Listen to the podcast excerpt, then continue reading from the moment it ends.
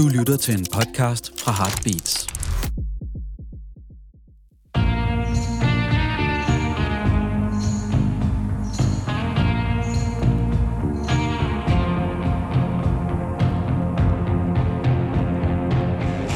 Jamen, velkommen til endnu et afsnit af Rockhistorier. Dine værter er som altid Queitsch og undertegnet Claus Lynggaard. Og vi skal kigge på et fænomen i dag, Henrik, som der har sådan lidt indimellem lidt tvivlsomt præg. Ja, tvivlsomt af mange årsager. Det er live-albums, vi snakker om, ja. Og vi har valgt, jeg vil ikke sige de bedste, der nogensinde er lavet, fordi det er jo subjektivt. Det er subjektivt, og men det var dem, vi lige havde lyst til at spille i dag. Og vi har som altid, når vi laver de her spillelister, så har vi jo så valgt halvdelen hver. Ja. Og live-albums er jo sådan en lidt sjov ting, fordi de har, som Claus var inde på, sådan lidt dodgy ry, nogle af dem. Også fordi tit er det jo sådan en plade, man laver, hvis man ikke kan finde på andet. Eller man skal ud af en pladekontrakt. Ja. Så rigtig mange bliver sådan... Man er havnet i en pladekontrakt, man ikke er så glad for, og så er man blevet populær, og så kan man godt se, at man måske skrev under til ikke så favorable vilkår, og man vil gerne genforhandle, så skynder man sig at lave en live-LP, da vi var unge i 70'erne, og vi kommer jo ikke udenom, at 70'erne er rimelig velrepræsenteret her, så lavede man selvfølgelig en dobbelt-LP. Ja. Men der kunne ikke gøre det, fordi... Eller en trippel, hvis det skulle.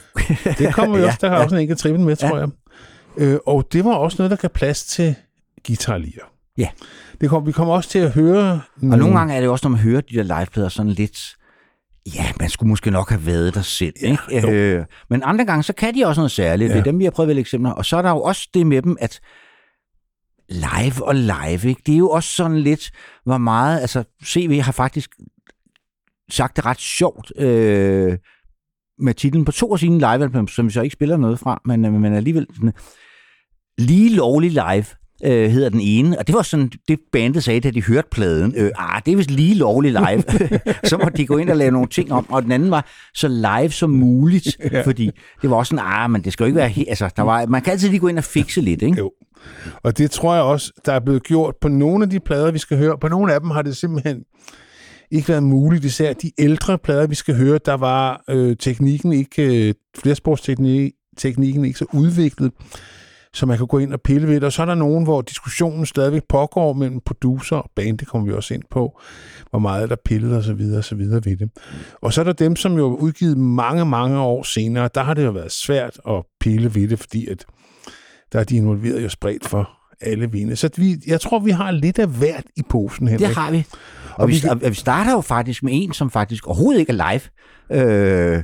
Nina Simone, live at Town Hall fra 1959, hendes tredje plade det år. Det er også noget, Claus, ikke? Ja, det gik stærkt. Det hører så noget med, at den første af dem, Little Girl Blue, faktisk var indspillet tilbage i 57, og det var derfor, hun skred for Bethlehem Records, fordi de var så lang tid om at få udsendt pladen og gik over på Colpix.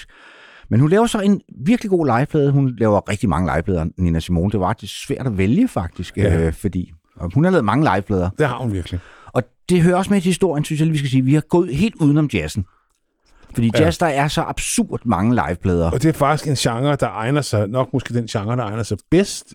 Ja, fordi i hvert fald, hvis vi snakker sådan de gyldne år, 50'erne, 60'erne med jazzen, så var alle plader jo et eller andet sted live. Nogle var bare lavet live i studiet, og nogle var lavet live med et publikum. Ja. Men basically var det jo liveplader. Men det ville simpelthen styret udenom, fordi så blev feltet simpelthen for overskueligt, fordi nu var vi indledningsvis også inde på, at det er sådan lidt tvivlsom genre, det her og sådan noget, men når man så går ned i det, så er der jo faktisk ret mange gode liveplader.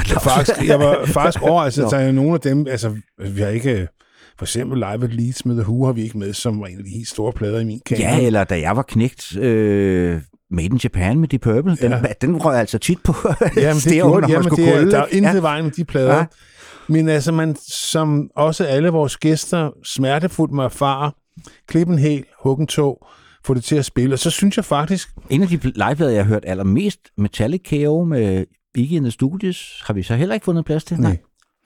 Som jo er en herlig derangeret omgang. Ja. Men jeg synes stadigvæk, det jeg prøver at sige, jeg prøver tredje gang, vi har lavet en ret god koncertoplevelse. Ja. Hvis man kunne bare høre spillelisten nøgen, hvad jeg har gået og gjort, så har jeg tænkt det var sgu alligevel noget af en koncert, det der, og det er ikke planlagt, fordi vi kører kronologisk frem, og vi kan også ligesom konstatere, at de liveplader, der laves i dag, som regel lægges direkte digitalt ud. Det er meget sjældent, de bliver udsendt som CD/LP. Der ligger rigtig mange bands har lagt 20, 30, 40 koncerter ud på Spotify og de andre tjenester der. Og de tæller altså ikke rigtigt, fordi at synes jeg. Og man laver også tit sådan nogle sessions, som så bare bliver lagt ud, var jeg sådan noget halv-live i studiet, eller live foran en indbudt publikum, eller et eller andet. Ikke? Det tror jeg faktisk også, vi har et enkelt eksempel på. Så vi er ikke smålige, men du har ret. Det er de der tiny disc concert, som faktisk fungerer rigtig godt. Ja. Hvor kunstnerne skal bevise, at de kan spille og synge uden studie, trickery og så videre. Selv vores elskede Billie Eilish har jo lavet en godt nok en limited edition concert optagelse fra Jack Whites Third Man Studios, som kom for 2 år siden, tror jeg. Ja. Hvor hun jo skal klare det bare med guitar, og den er faktisk meget god også. Det kan hun også. Ja. Men Eunice Kathleen Wayman, som hun hed, som var Nina Simones dåbsnavn, hun følte sig 33 og døde i 2003. Og grund til, at jeg nævner 33, det er, at alle 3 første kunstnere, alle sammen er født i 33, så det var et godt år. Ja. Hun blev 70, og hun var jo ikke nogen nem madame. Det var hun ikke. Nej. En hver, der har set den der dokumentar, What happened with Simone, som hendes datter jo faktisk har været producent på, vil vide, at da man inden vinterdrejede det, så var hun ikke nem. Nej. Men hun tykkede tyggegummi. Vi har set hendes tyggegummi. Ja, det har vi. Det lå på den Nick Cave-udstilling, som Warren Ellis havde stjålet, for hun satte under klaveret, før hun gik på i Montreux. Og hun levede også rigtig mange steder. Hun havde det ikke særlig godt i Amerika. Men her er hun på vej frem, og hun er det jo modvilligt. Hun ville jo gerne have været koncertpianist. Det var jo Beethoven og Brahms og alle dem der, hun spillede, når hun fik tid til det. Hun fortæller et sted, at efter hun havde indspillet sin anden album, sit første album på Colpix, så gik hun hjem og skrev og spillede Beethoven i 3 dage, for ligesom at få renset systemet ud. Hun opfattede ikke sig selv som pop-jazz. Men mente du, at det var fordi hun var sort, hun ikke kunne komme ind på konservatoriet? Ja. Men altså, historien fortæller så også, at der var 72 ansøgere, der var 3, der kom ind. Men hun var bitter over det hele livet. Ja. Men hun fik jo så en ret flot karriere alligevel, kan vi sige. Jeg lavede rigtig mange fremragende plader for rigtig mange forskellige pladeselskaber. Og vi starter selvfølgelig så med den, der hedder Nina Simone af Town Hall, som er en liveplade på nær 3 numre. Og faktisk et af dem, vi spiller, er et af dem, der ikke er live, fordi du ved ikke helt hvorfor, men jeg ved ikke, om der har været noget med lydoptagelsen, eller hun ikke har været tilfreds med performancen, eller så videre. Men hun går i hvert fald ind og indspiller 3 af dem. De er så indspillet live i studiet, så lidt live er det alligevel, og det er nummeret Wild is the Wind, vi skal høre. Oprindeligt et hit for Johnny Mathis, som er faktisk en sanger, jeg aldrig rigtig har Johnny Mathis. Skrevet af Dimitri Tiomkin og Ned Washington. Denne Dimitri Tiomkin skrev som bladers temaet til High Noon og så videre, fik intet mindre end 4 Oscars for sin filmmusik, så det var alligevel noget, og det var så et nummer Wild is the Wind, som jeg opdagede på David Bowie Station to Station plade. Hvor han jo synger det. Altså, det er en af hans store vokalpræstationer. Ja, og der havde jeg, altså, det var min indgang til Nina Simone. Ja, også moi aussi. Ja. Fordi så måtte, vi var jo sådan nogle nørder, så måtte man jo finde ud af, hvor hvem fanden var hun? Ja, hvor havde han det fra? Ja. Og han, altså, det var jo også lidt sådan, det må vi nok indrømme, at hvis Bowie nævnte en kunstner lige meget, hvilken genre, så var vi der som 2 små søm. Ja. Der var ikke noget. Hvis Bowie synes det var fedt, så var det fedt. Men det var det også. Nina var fed, og det var en dejlig oplevelse at lære hende at kende. Og skal vi bare få hørt fra det. Det kostede mange penge, Bowie. Han var dyr. Han har kostet os mange penge. Ja.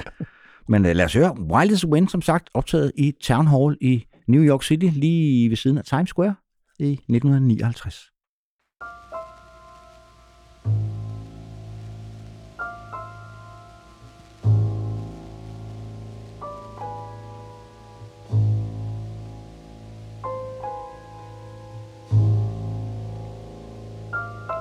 Love me, see you do.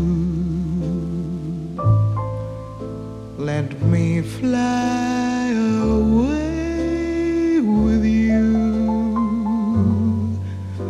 for my love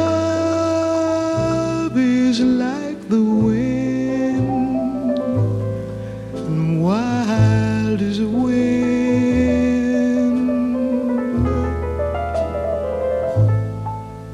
Give me more than one caress, satisfy this hungriness. Let the wind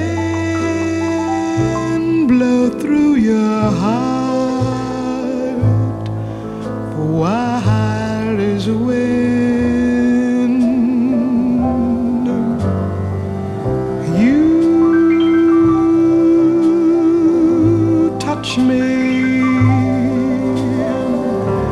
I hear the sound of mandolins. You me with your kiss, my life begins.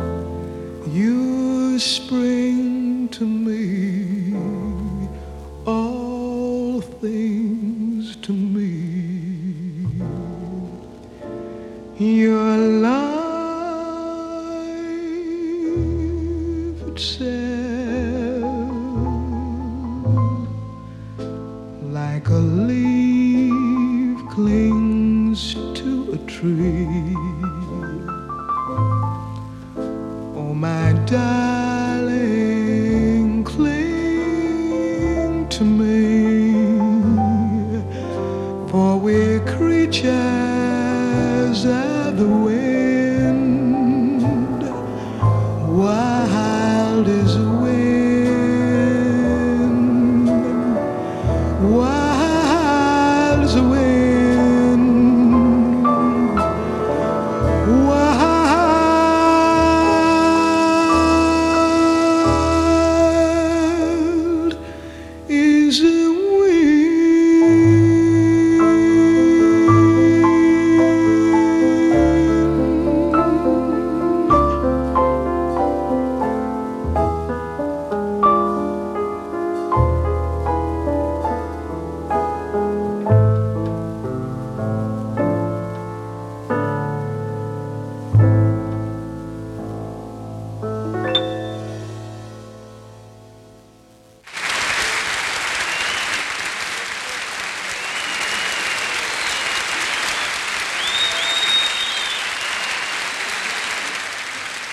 Nina Simone, næsten live at Town Hall. Ja. Nu skal vi så til gengæld høre en af nok de svedigste liveplader nogensinde, og den plade, som på mange måder startede live LP-industrien inden for pop-rock. Det her var det, på det tidspunkt kaldte man den her genre, som han repræsenterer for rhythm and blues, før det kom til at hedde soul i løbet af 60'erne, og sidenhen funk. Ja, Mr. James Brown. Ja, og en plade, som når vi har lavet de der lister, som der bliver lavet masser af, som vi godt kan lide at studere, Claus, og vi er uenige i, det er vi så ikke helt uenige i den her, så figurerer altid meget højt på listen over de bedste liveplader. Det gør den. Og den er ikke optaget efter vores tids standard. Det er den ikke. Selvom der bag på omslaget står nævnt, hvilke mikrofoner der er brugt osv. osv., så er den lidt tynd i lyden. Ja, og selvom den ordentligt har været produceret af David Axelrod, som jo senere får en ret gloværdig karriere. Ja, men jeg tror ikke, at det der med at optage, det var ret stort orkester, han havde, og så videre. Men det er James Browns Live at the Apollo, vi snakker om. Apollo Theater, som beliggende i Harlem, som Henrik her i øvrigt har. Der har vi jo været, Claus. Vi tog en pilgrimsfærd til teateret. Der var så sådan en ret fed forestilling om faktisk den sorte musiks historie, som blev så nogle highlights gennem, og det var faktisk ret fede forestilling. Det var super fint. Ja. Vi måtte jo tage, hvad der var den uge, vi var der. Ja. Det var det nærmeste, vi kom en musical, Claus. Ja, det var det. Og de sang, Henrik. Ja. Men lad nu det hvile. James Brown på det her tidspunkt i 62 var jo ikke slet ikke den institution, han blev i løbet af 60'erne. Han havde haft 2-3 hits. Please, please, please, try me, og så videre. Han var startet som trommeslager i Bobby Byrd's The Famous Famous Flames. Så var han så stedig i graderne og endte med at blive forsanger. Det endte med at blive James Brown and the Famous Flames. Ja. Så kunne og de lære det. Og så blev Bobby Bird så korsanger. Ja. Og han er så også med her på pladen her. Det er optaget 62 og kom i 63. Og han måtte slås med sit pladeselskab King Records, Sid Nathan, en legendarisk hustler, som en af de mange, som flåede sine kunstnere, og han ikke råbte af dem og skældte dem ud og svinede dem til. Han synes, det var en rigtig dårlig idé med liveplade. Han sagde, at folk vil ikke betale for sange, de allerede har. Der så set fejl. Ja. Det var en millionsælger. Den er heller ikke svær at finde. Som regel til gengæld meget hærget. Folk har hørt den. Ja, folk har hørt den. Og en af de ting, som kendetegner den her plade, det er interaktionen med publikum. Der er et 10 minutter langt udgave af et nummer, der hedder Lost Someone, hvor man virkelig kan høre, hvordan James Brown og publikum ligesom har alt muligt kørende ved siden af musikken. Men vi har dog valgt det afsluttende, eller næstsidste nummer, som er et medley, og det består faktisk af 8 sange. Please, please, please. You've got the power. I found someone. Why do you do me? I want you so bad. I love you, yes I do. Strange things happen. Bewildered. For så endelig at vende tilbage til please, please, please igen. Og det lyder faktisk som en sang. Ja. Yeah. Altså, det gør det. Og det var jo en ret kort plade oprindeligt. Den var kun en halv time eller sådan noget. Den så senere kommet selvfølgelig en expanded CD-version, hvor man har sådan hele koncerten. Ja. Ja. Men de åbner, og den havde også, altså den der Lost Sommeren, den bliver fadet ud på side 1, og så fadet ind igen på side 2, og det er sådan noget. Det vil man jo aldrig gøre i dag. Nej. Men det var sådan, så kan de lære det. Agtigt, ikke? Og jamen, det er meget, meget svedigt, og bandet er super tight, og de blev ikke akkrediteret der, men han har altså den der vokaltrio Famous Flames med, og de bliver så senere på genoptrykkene så også akkrediteret. Ja, så vi tager en tur til Harlem anno 1962. Please, please, please.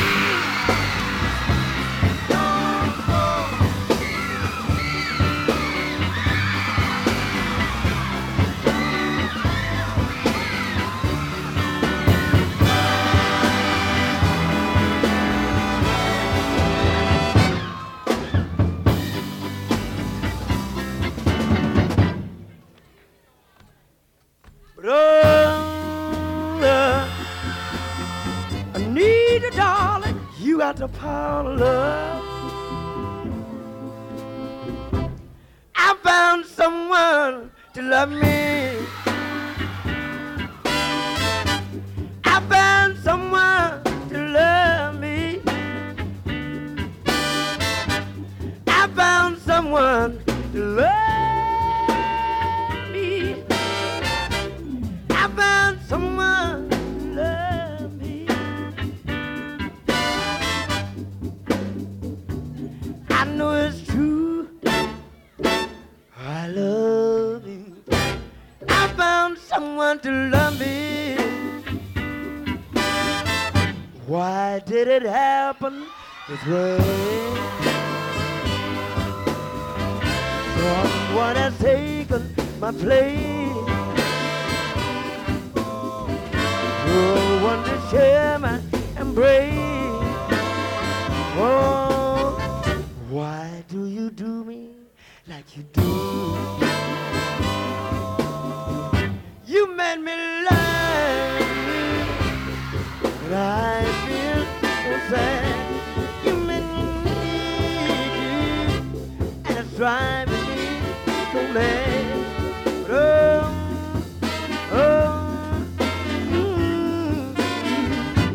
I want you so bad. I love you, yes I do.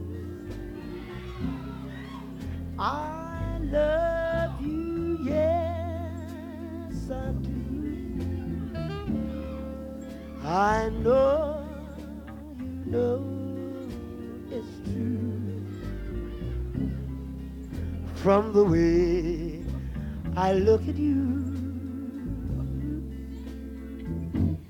you.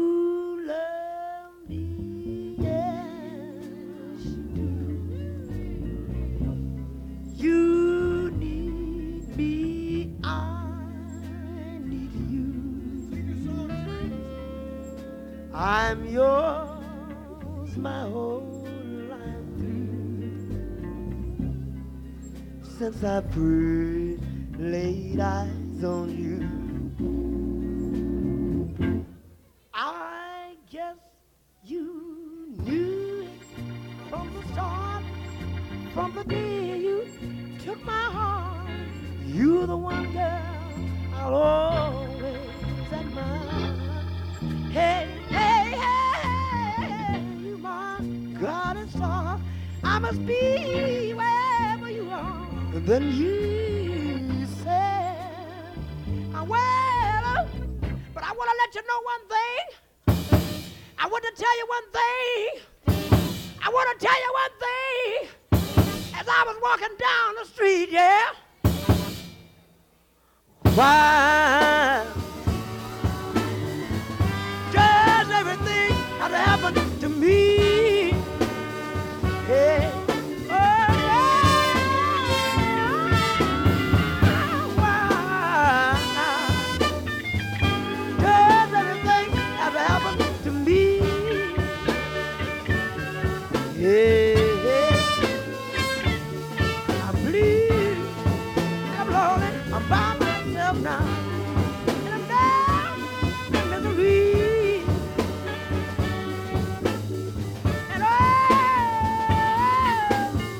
So many strange things happened to me all day long. Oh, strange, strange things happened to me all day long.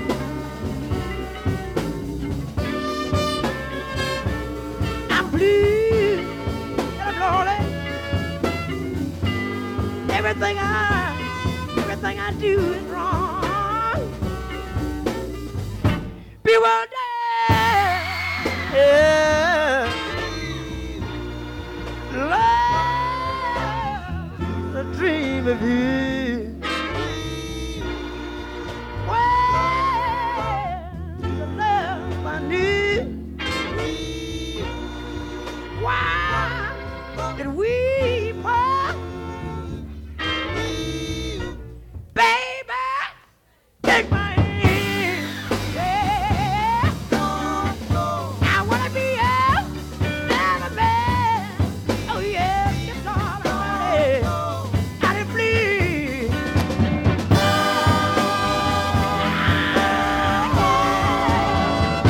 I love you so, yeah, yeah. Please, don't go home. Don't go. Please, don't go. Honey, please, don't go. Don't go. I love you so.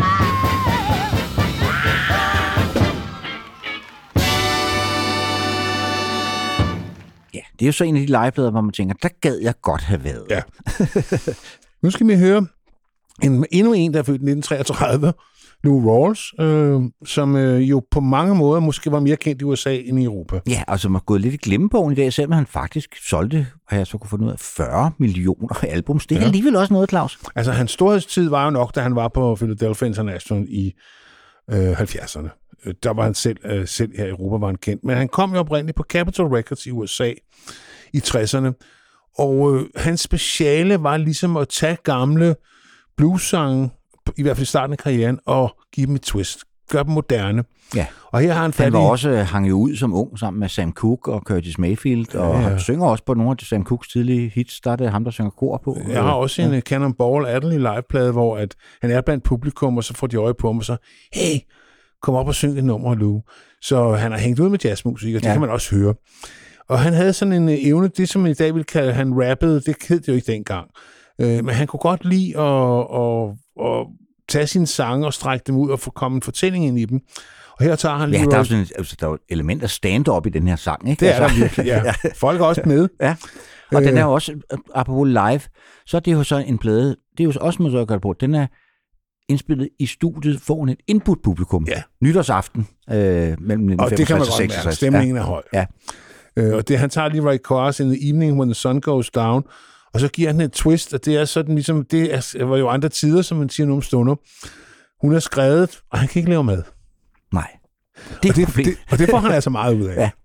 Ja. Så før han ligesom går i gang med at synge, så fortæller han om denne her skrækkelig situation. Han kommer hjem fra en hard day's work, og glæder sig til alt det mad, alt det lækre mad, hun åbenbart kan diske op med. Og så er der bare køkkenet. Han kan ikke høre noget ud fra køkkenet, da han åbner døren. Og det er han næsten mere ked af end noget som helst. Det er faktisk det der er det egentlige problem. Det er det, der gør rigtig ondt. Ja. Ikke? Han ender med at skulle lave sådan en TV-dinner. Og det er selvfølgelig klart, at det var, sådan var det dengang, måske mange steder, at det var kvinden, der ligesom stod for. For hjemme hos os er det faktisk ikke så meget sådan mere, kan man ikke påstå. Og du er jo også en fremragende kok, Henrik. Tak. Ja. Men vi skal høre en mand, som er meget ulykkelig over, hun har skrevet, fordi at så skal han spise TV-dinners. Ja. Og så ender han så med at synge sangen til sidst. Så lad os høre den. In the evening when the sun goes down.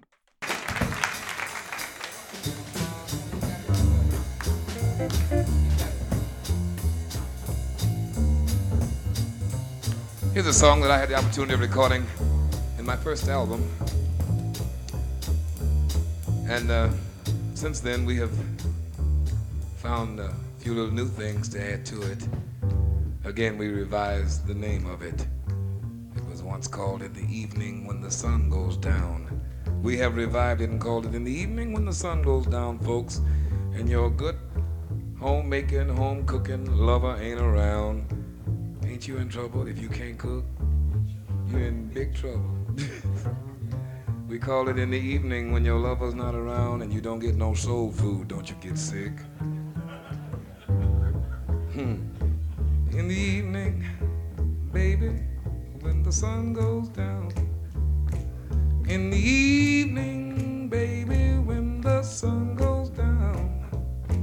Ain't it lonesome, lonesome when your lover ain't around? Oh, well, last night I lay sleeping, thinking to myself.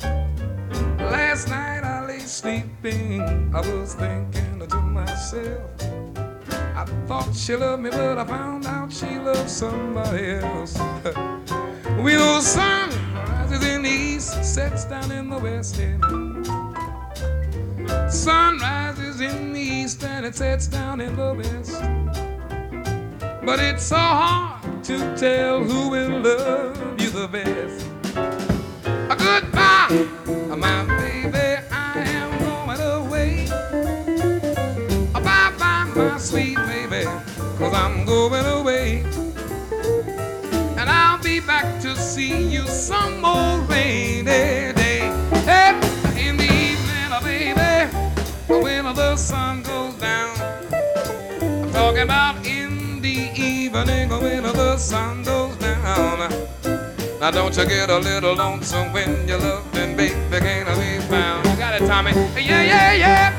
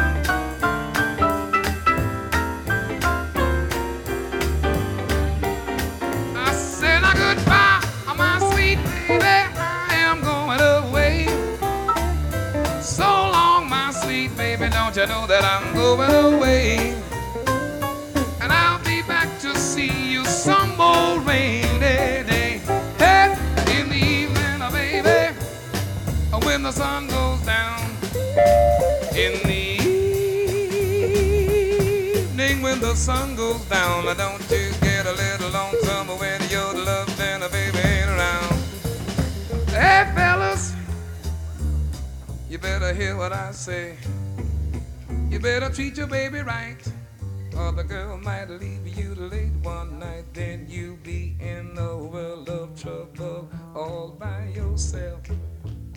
You get up early in the morning, going down to the kitchen, ready for a good hot breakfast to send you on your way. So you can put in 8 hard hours on your job that day, but your baby will be gone and you will be all alone all by yourself.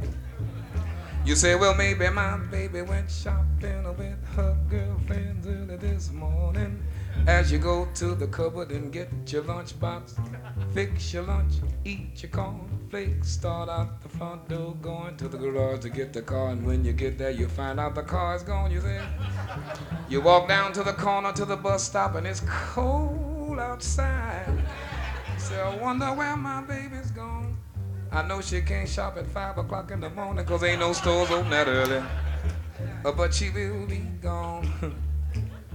You go on to work, put in 8 hard hours, come home in the evening, ready for a good hot supper. Talking about some of that good old rib sticking home cooked soul food.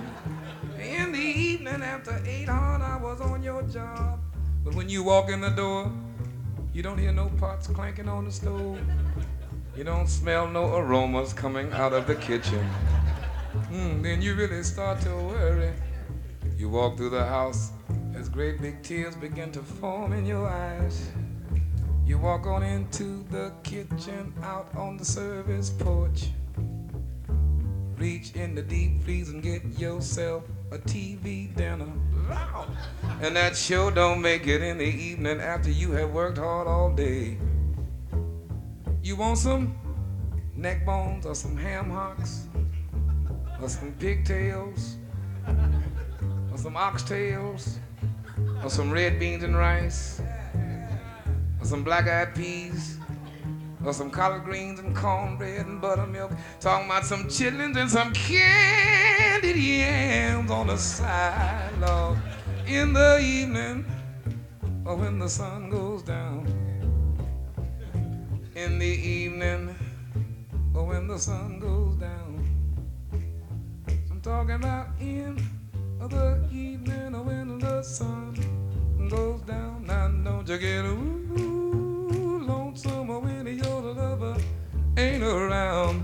In the evening, or when the sun goes away, yeah, it's got to go down. Oh yeah.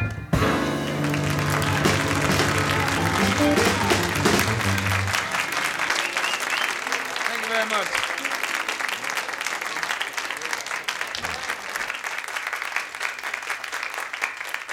We'd like to give you some new songs that have been recorded perhaps by others.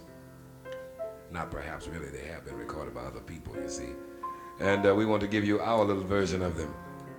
Det var jo nærmest jazz, det her, på en eller anden måde, Claus. Jamen, det er jo en jazz-trio, han har med der, ikke? Altså, det kan man jo godt høre. Pianisten, det er jo ren jazz. Ja. Nu skal vi til noget ren rock, vil jeg sige. Faktisk ufortyndet, uforfalsket, in your face, Detroit rock'n'roll. Det bliver ikke meget bedre end. Optaget i Grand Ballroom den 30. og 31. oktober 1968. Devil's Night og Halloween. Ja, så kan de lære det. Så kan de fandme lære det derude, kan de, ja. Det er selvfølgelig MC5's legendariske debutalbum. De debuterede simpelthen med livealbum Kick Out The Jams. Ja, og det gjorde de, fordi at de blev opdaget af en fyr, der hed Danny Fields, som også opdagede Stooges, fordi MC5 gjorde ham opmærksom på dem. Og han så dem live, og han sagde, det kan vi ikke genskabe i et studie. Altså, den der stemning, det kan ikke overføres. Og det havde han jo ret i. Og det er jo en af de klasse, altså det er en af rockens helt store liveplader. Der er en energi derpå, uden lige. Nummeret, vi skal høre, hedder Kick Out The Jams, som, hvad betyder det? Og der har Wayne Kramer, gruppens guitarist, fortalt, at når de der udenlandske bands kom til byen, så kunne de godt lide at råbe til dem. Hvis de synes det ikke var for kedeligt, så råbte de Kick Out The Jams, motherfuckers. De vidste ikke rigtigt, hvad det betød til det Kick Out The Jams, men det betød gang i den. Lad os nu få noget gang i den. Ja, hold op med de der store jam. Ja, altså, de der lange soloer. Og ingen ballader. Ja. Og de tænkte på dag, det var sgu da en god sangtitel. Og så skrev den her sang, som er akkrediteret til hele bandet, så den er jo en af dem, der også sikkert opstået i øvelokalet. Ja. Og den var masser af ballade med, han siger det der motherfuckers. Og det gjorde, at de der store amerikanske kæder ikke ville føre pladen, og så lavede de en reklame i undergrundspressen, hvor de svinede dem til, og så fyrede Jack Holzman dem fra Elektra Records. Ja, fordi der var for meget ballade. Ja. Og så den findes både i en censureret udgave, hvor de siger Kick Out The Jams, Brothers and Sisters, men altså i den oprindelige udgave, der siger de Kick Out The Jams, motherfuckers. Og hvis man har den helt rigtige oprindelige, så står der også, så er Dave Sinclair, som var ligesom deres spirituelle leder, eller det var ham, der dannede White Panthers Party, der står der også inden, han skriver sådan en tekst, og det var jo med revolution, fucking in the streets og alt det der, der skulle ske. Ja. Det står også inde i teksten, når man åbner gatefolden, men det står faktisk ikke i min, det er jeg meget bitter over. Der står ikke motherfuckers. Nej, så selvom han siger det på pladen, så har cover altså der blevet renset ud, så vi har talt om et bestartprodukt, Henrik. Ja, så de lever ikke fuldendt før. Nej, det er det. Der er mange ting, Henrik. Ikke? Den første Stranglers fra 7-tommeren, og der er mange ting, vi mangler, Henrik. Det bliver aldrig rigtig godt. Nej. Og så endelig, når man tror, man har det, så siger man, er plakaten der også, ikke? Og så er det back to square one. Ja. Men her og MC5 bliver jo også mange regnet som sådan det første proto-punk-band. Ja, det var Studios, ikke? Ja. Altså, de er lidt... Jeg synes, energien er punket, men det er ren rock'n'roll. Det er det, ja. Og når man ser klip med dem, så havde de sådan noget med, at de to guitarister, Wayne Kramer og Fred Sonic Smith, sådan noget med at stå og lave sådan helt Shadows-agtige... ja, sådan med koreograferet... Ja. Det er faktisk meget sjovt, men altså, ikke særlig punket. Nej. Fred Sonic Smith blev så senere gift med Patti Smith. Så behøver hun ikke at skifte efternavnet. Smart. Han døde i øvrigt ung.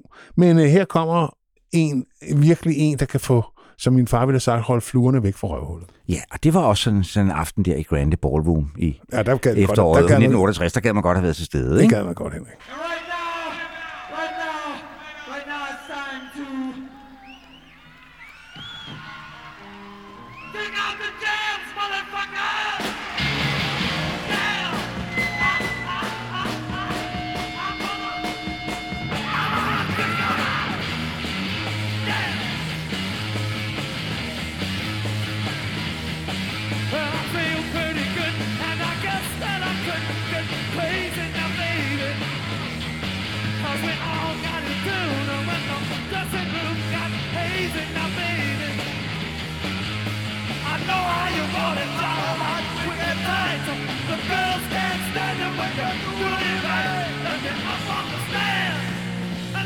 Kick out the jams, yes, kick out the jams, I have to kick them out.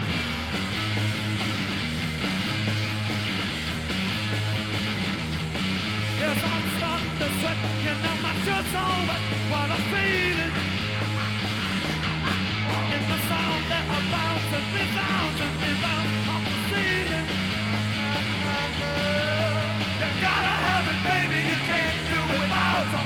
When you get the feeling you got, song along with that mic in my hand, and let me kick out the jam. Yes, kick out the jam. I can kick out.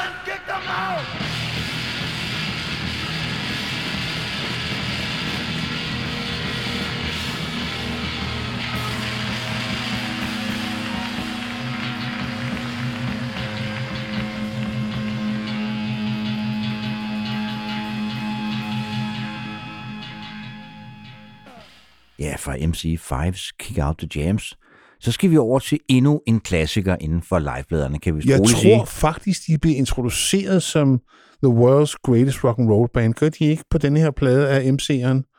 Jeg mener, det siger han... Ja. The World, det blev de regnet for på det tidspunkt. Vi snakker om... Året var 1970, og vi snakker om Rolling Stones anden liveplade. Ja. Hvad hedder det? Ja, optaget i 1969, deres første USA-turné, hvor... Brian Jones er blevet skiftet ud med Mick Taylor som guitarist, så det er faktisk den Første hele plade, hvor Mick Taylor er med på, fordi på Let It Bleed-forgængeren, der har han jo kun med på 2 af numrene. Ja, det er rigtigt. Og helt på den personlige plan, så må jeg sige, da jeg blev 14, og det gjorde jeg der i efteråret 1970, der fik jeg 2 ting i fødselsgave. Og det ene, det var, min farmor havde opgivet kampen mod rygning, så jeg fik en pibe og en pakke tobak. Den tror jeg ikke var god i dag, Claus. Nej. Det var andre tider. Men det var altså simpelthen for at sige, okay, så ryger jeg den mindste pibe, ikke? Ja. Det var lige meget. Og så fik jeg af min mormor selvfølgelig, som altid gav mig den eneste familie, det jeg ønskede mig, Get Your Years Out. Og jeg har et foto, hvor vi sidder inde i stuen foran min forældres stævnlæg, altså 7 eller 8 drenge, fuldkommen andagtsfulde, og en, der hedder Ulrik, sidder med omstød, og så sidder vi simpelthen, så hører vi denne her plade fra ende til anden, du ved, som om vi var til gudstjeneste. Altså, det er man jo på en måde også. Jamen, det var sådan noget, også fordi, at der var jo ikke nogen, der havde stævnlæg på det tidspunkt, det var jo sådan noget, wow, ikke? Ja. Så vi fik lov til at sidde inde i stuen og høre det. Og det var altså sådan noget, det gav altså virkelig bonuspoint ude i skolegården, kan jeg godt love dig, jeg havde den der Stones-plade. Så den har jeg hørt, Henrik. Du drømmer ikke om det. Men vi har valgt et nummer, som jo faktisk skulle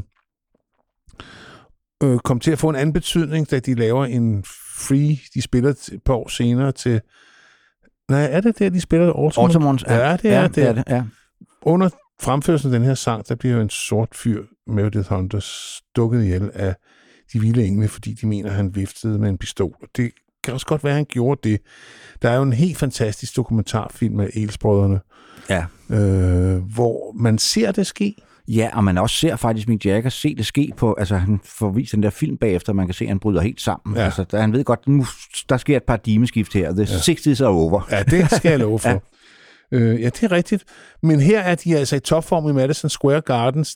Den traumatiske hændelse ligger forude. Og det var også noget med, at den tætte kontakt, de har med publikum i Altamont, det kommer aldrig til at ske igen.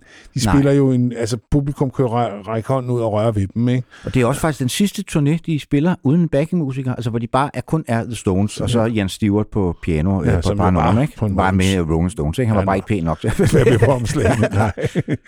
Så ja, og det er Sympathy for the Devil, som jo er inspireret af romanen Mesteren og Margarita, som nogen havde stukket Jagger, som jo handler om djævlen, der laver ravage i, er det Moskva, eller er det Sankt Petersborg? Sankt Petersborg. Ja, Sankt Petersborg.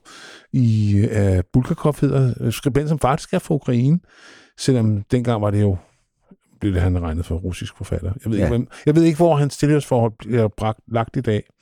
Mihail, den er, kan vi godt anbefale. Det er en fantastisk bog. Ja. Ja, det er en, headfucker. Ja, det er det. Ja, det er det. Og det gjorde det også med ham, og så han påtager sig simpelthen at synge en sang fra djævelens synsvinkel. Ja, og det er så også meget sjovt, at man hører så også et publikum, en kvinde, tror jeg det er, lige inden når jeg går i gang, Painted Black, you devil! Og okay. Så går den i gang simpelthen for the devil. Ja. Ja, så. Og det, jeg var også Stones... jamen, det har været så i 73-turnéen. Ja. De spillede Forum, tror jeg. Jeg så det, at jeg var for lille der i 70. Ja. Det var jeg altså, det var ikke gået. Men jeg var sgu også for lille 73, der var jeg kun 10 år. Så ja, nogle gange er det en fordel at være gammel, Claus. Ja, der er nogle få ting, man kan glæde sig over. Men det var faktisk den sidste turné med Mick Taylor, så vidt jeg husker. Ja. Så sådan er der så meget, og som Henrik plejer at sige, sådan hænger jeg ting sammen i rockhistorien. Men lad os høre Stones anno 1969. Ja, fra albumet Get Your Years Out, som er en fed legeplade. Også en, hvad der er, der har vist også ved pillet lidt ved tingene bag. Ja, ikke, altså, Keith havde jo med, ikke? Hans guitar ikke rigtig stemte, ikke? Jo. Og jeg kan heller ikke... Og efter sigende, så skulle langt de fleste af Mick Jaggers vokaler også være... Jamen, altså, sådan som han flyver rundt, er det jo ikke mærkeligt. Nej, hvad hedder det? Gennemspillet, ikke? Ja. Men man har stadigvæk fornemmelsen af at være til koncerten med Rolling Stones. Man har fornemmelsen af at være i Madison Square Garden. Den er optaget, så man også igen, ligesom med James Brown, virkelig kan høre publikum. Ja. Hvad hedder det? Og det var i øvrigt den første liveplade, der blev nummer 1 på den engelske hitliste, kan jeg fortælle dig. Okay. Så, ja. Sympathy for the Devil.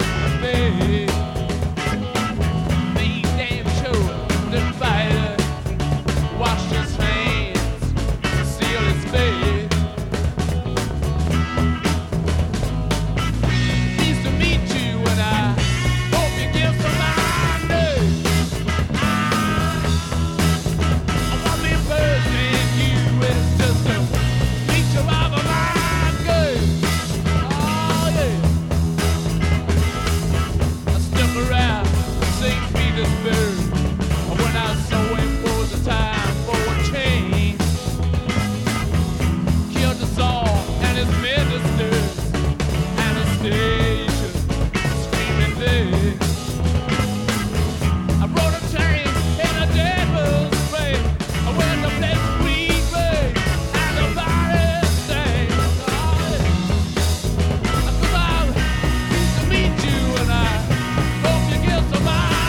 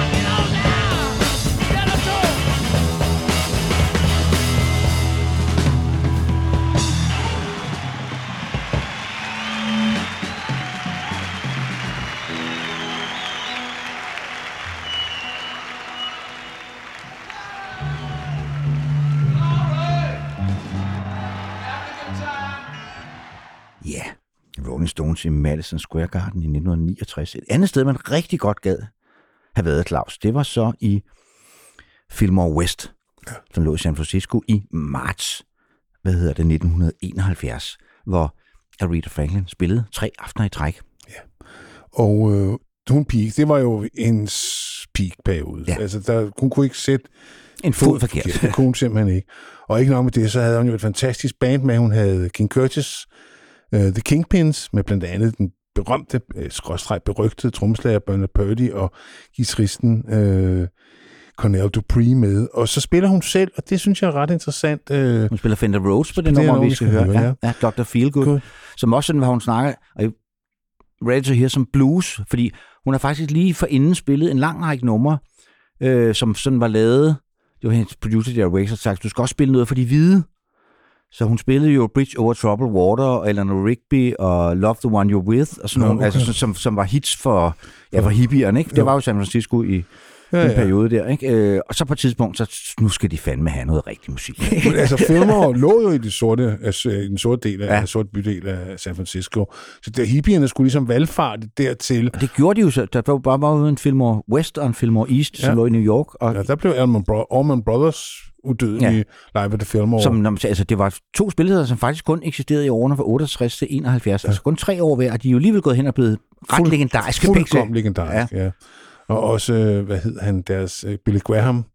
Var det ikke det, han hed? Jo, deres promoter, eller ham, der havde. Ham, der skabte dem, ja. Som jo senere hen og gik som forgangsmand for de der stadionkoncerter.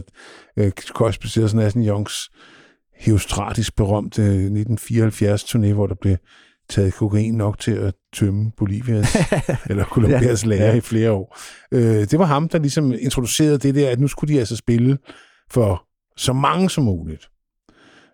Og det har så dannet skole, kan man sige. Ja, på godt og ondt. Ja, og det, hun gør her, det er jo så det, som der karakteriserer en god liveplade. Hun tager en sang, som i sin oprindelige version af sådan et par popformat, var 3 minutter, og så tømmer hun den for alt, hvad den har. Altså, hun vrider hver en nuance ud af det her nummer på den her en af de. Og i øvrigt, så kan man... Ja, og som er jo også meget typisk for Aretha Franklin i den her periode, hvor man hører en live, det er jo sådan... Altså på en eller anden måde er det en meget spirituel oplevelse, altså det er sådan religiøs musik nærmest, og samtidig også fucking sexet. Altså. Ja, og det er jo en herlig blanding. Ja. Det kan vi godt lide. Vi kan godt lide sex og spiritualisme. Ja. Og så hører det også med til historien, synes jeg, at hvis man vil høre hele koncerten, så blev den faktisk genudgivet nogle år senere af Borino, hvor alle 3 aftener i fuld længde findes. Så skal man lige til tegnbogen, hvis man vil købe den der, men så får man altså også hele svineriet. Ja.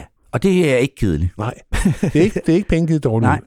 Men her er det altså fra legepladen, som ikke engang var en dobbelt, som ellers havde været passende, må man sige, men kun var en enkelt LP, og måske showstopperen at male Dr. Feelgood.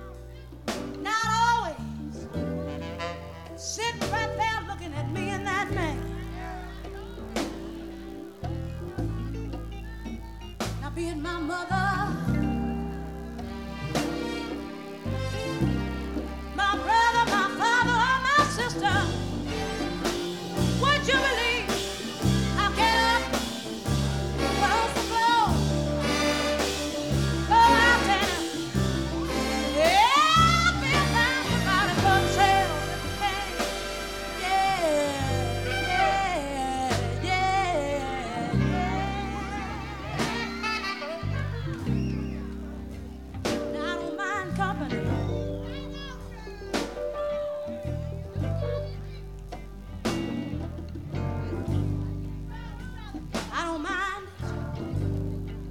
His company's all right with me every once in a while.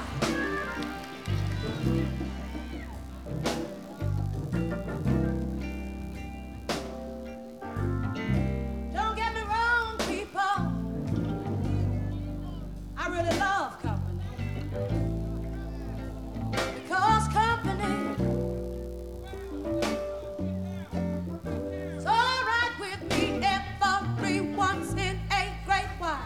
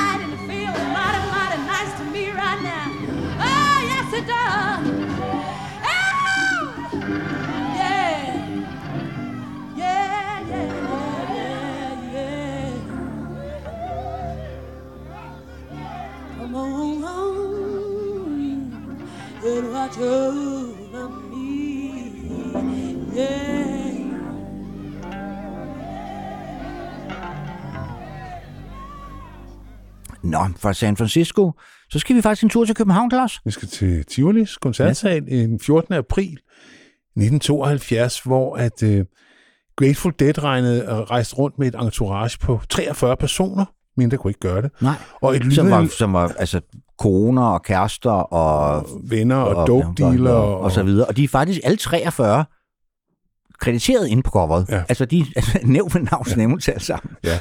Og lige her, der lavede, altså Grateful Dead, mine to yndlingsplader med Grateful Dead, det er jo American Beauty og Working Man's Death, som kommer der i 70-71. Og det her sådan... Det er faktisk også mine to yndlingsplader, som er lidt sjovt, fordi det er jo faktisk de mindst Grateful Dead-agtige Grateful Dead-plader. Ja, og jeg kan faktisk også godt lide, altså jeg kan godt lide... Konsensus siger jo om Grateful Dead, de var ikke much of a studio band. Altså, det var ikke et band, som... lavede sådan klassiske studieplader. Til gengæld var de en drøm af et liveband. De spillede rask væk 3-4 timer, hvis The Spirit tog dem. De spillede stort set aldrig det samme sæt. De havde et kæmpe katalog af sange, de kunne tage op. Og det må nok også være det band, der findes flest liveplader med, Claus. Altså, der findes noget, der hedder Dix Pigs. Jeg ved ikke, hvad nummer de er nået til i den serie, men altså, alt blev optaget. Ja. Alle deres koncerter blev optaget. De blev optaget med det bedste gear, som den tid nu kunne præstere. Altså efterhånden, som årene gik, blev det selvfølgelig bedre og bedre, men jeg er ikke deadhead, og jeg er ikke ekspert, men jeg synes, der er noget over dem i de her år. 69 til 72, 73, der synes jeg virkelig, altså det er, når jeg hører Grateful Dead, så er det den periode, jeg går til, og hvis jeg hører Grateful Dead live, så er det Europe 72, fordi at repertoiret er bare så fedt. Ja. Og jamen, altså Garcia, som jo var gruppens på mange måder sådan samlingspunkt. Var du der? Nej. Altså det var jo dengang, når man gik til en koncert, det var jo en investering. Ja. Jeg vidste godt, de kom og så videre, men jeg var heller ikke, jeg var så opmærksom på dem i 72, fordi jeg var jo meget sådan til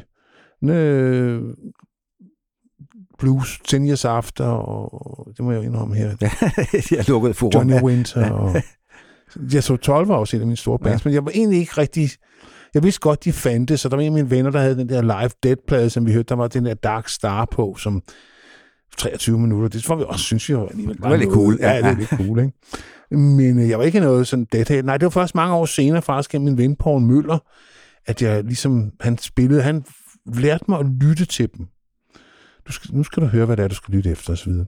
Og vi har valgt et nummer, som... Vi har selvfølgelig valgt det, fordi det blev optaget til, men også et fedt nummer, Brown Eyed Woman. Ja, som jo på det her tidspunkt var et nyt nummer. Det er et af de numre, som de ikke har indspillet før, som er på pladen. Ja, og der er en del af de numre, der er på pladen, som aldrig blev indspillet i studiet. Blandt andet det her, der findes der ingen studieversion. Til gengæld var det et af Garcias yndlingsnummer, de spillede over 300 gange live. Og det er en super fed Robert Hunter-tekst, der minder meget om Dylan.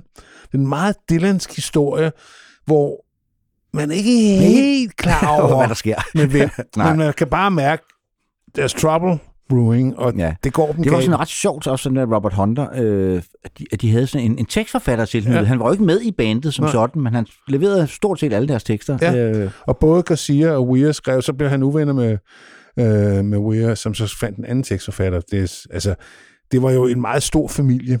Ja. Og der var alt muligt på kryds og tværs. Det er også med til historien, at det var den sidste turné med deres oprindelige keyboardspiller Pigpen, som døde kort efter. Han var gået meget hårdt til det hele, og jeg tror ikke, han blev ret gammel. Han blev 27, han er med i det 7 Club, og hans lever kunne simpelthen ikke tage presset, som man siger. Han blev kun 27, og så fik de så et ægtepar med, som er med her. Keith and Donna Got Show, tror jeg, de hedder.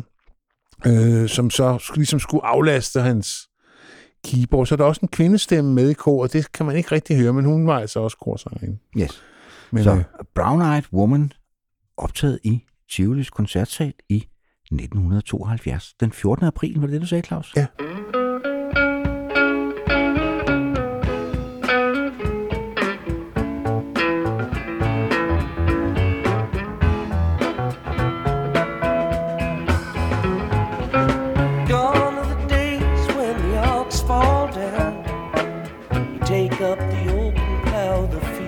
Around. Gone are the days when the ladies said, please, Jelly Jack Jones, won't you come to me?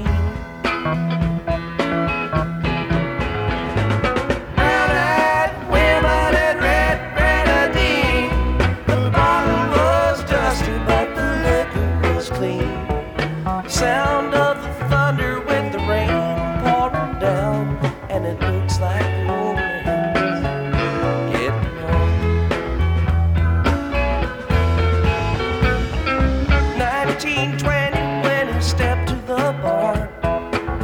drank to the dregs of the whiskey jar.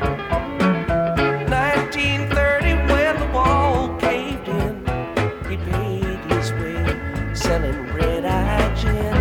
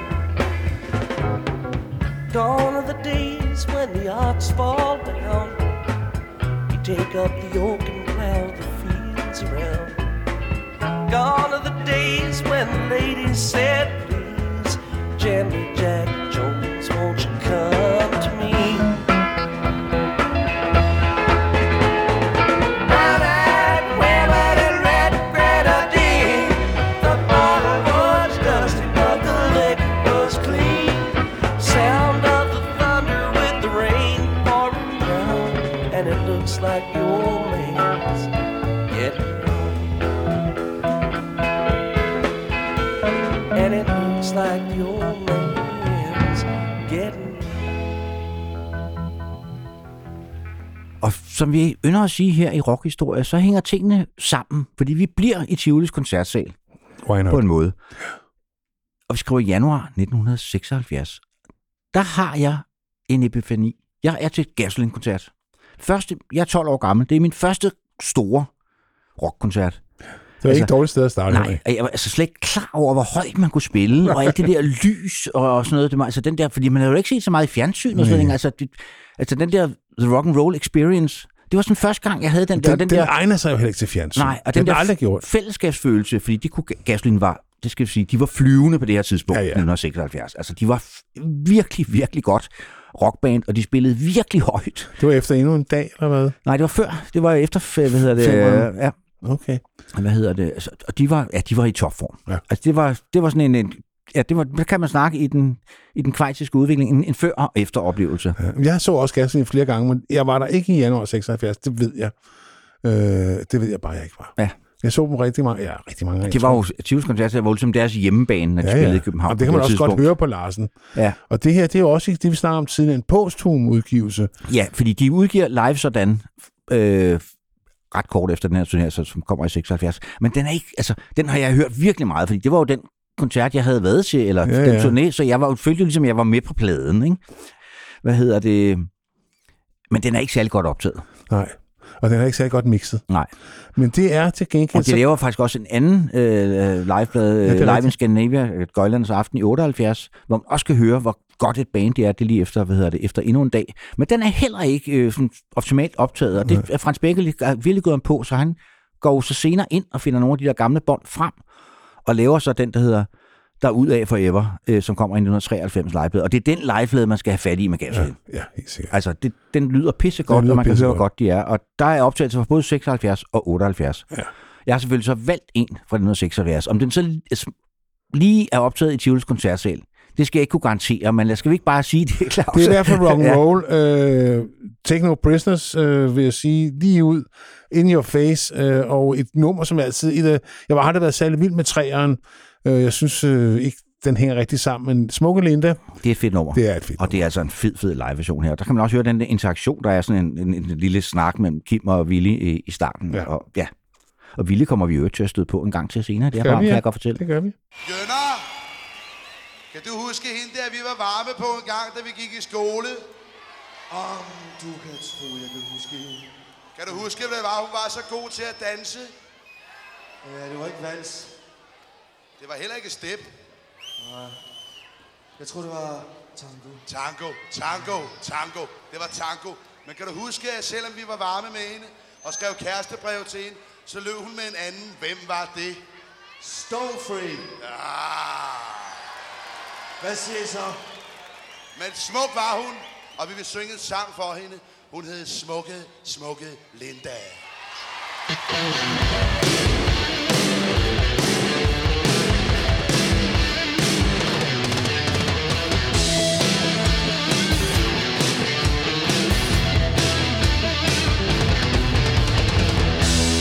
Linda, sorte silkeben.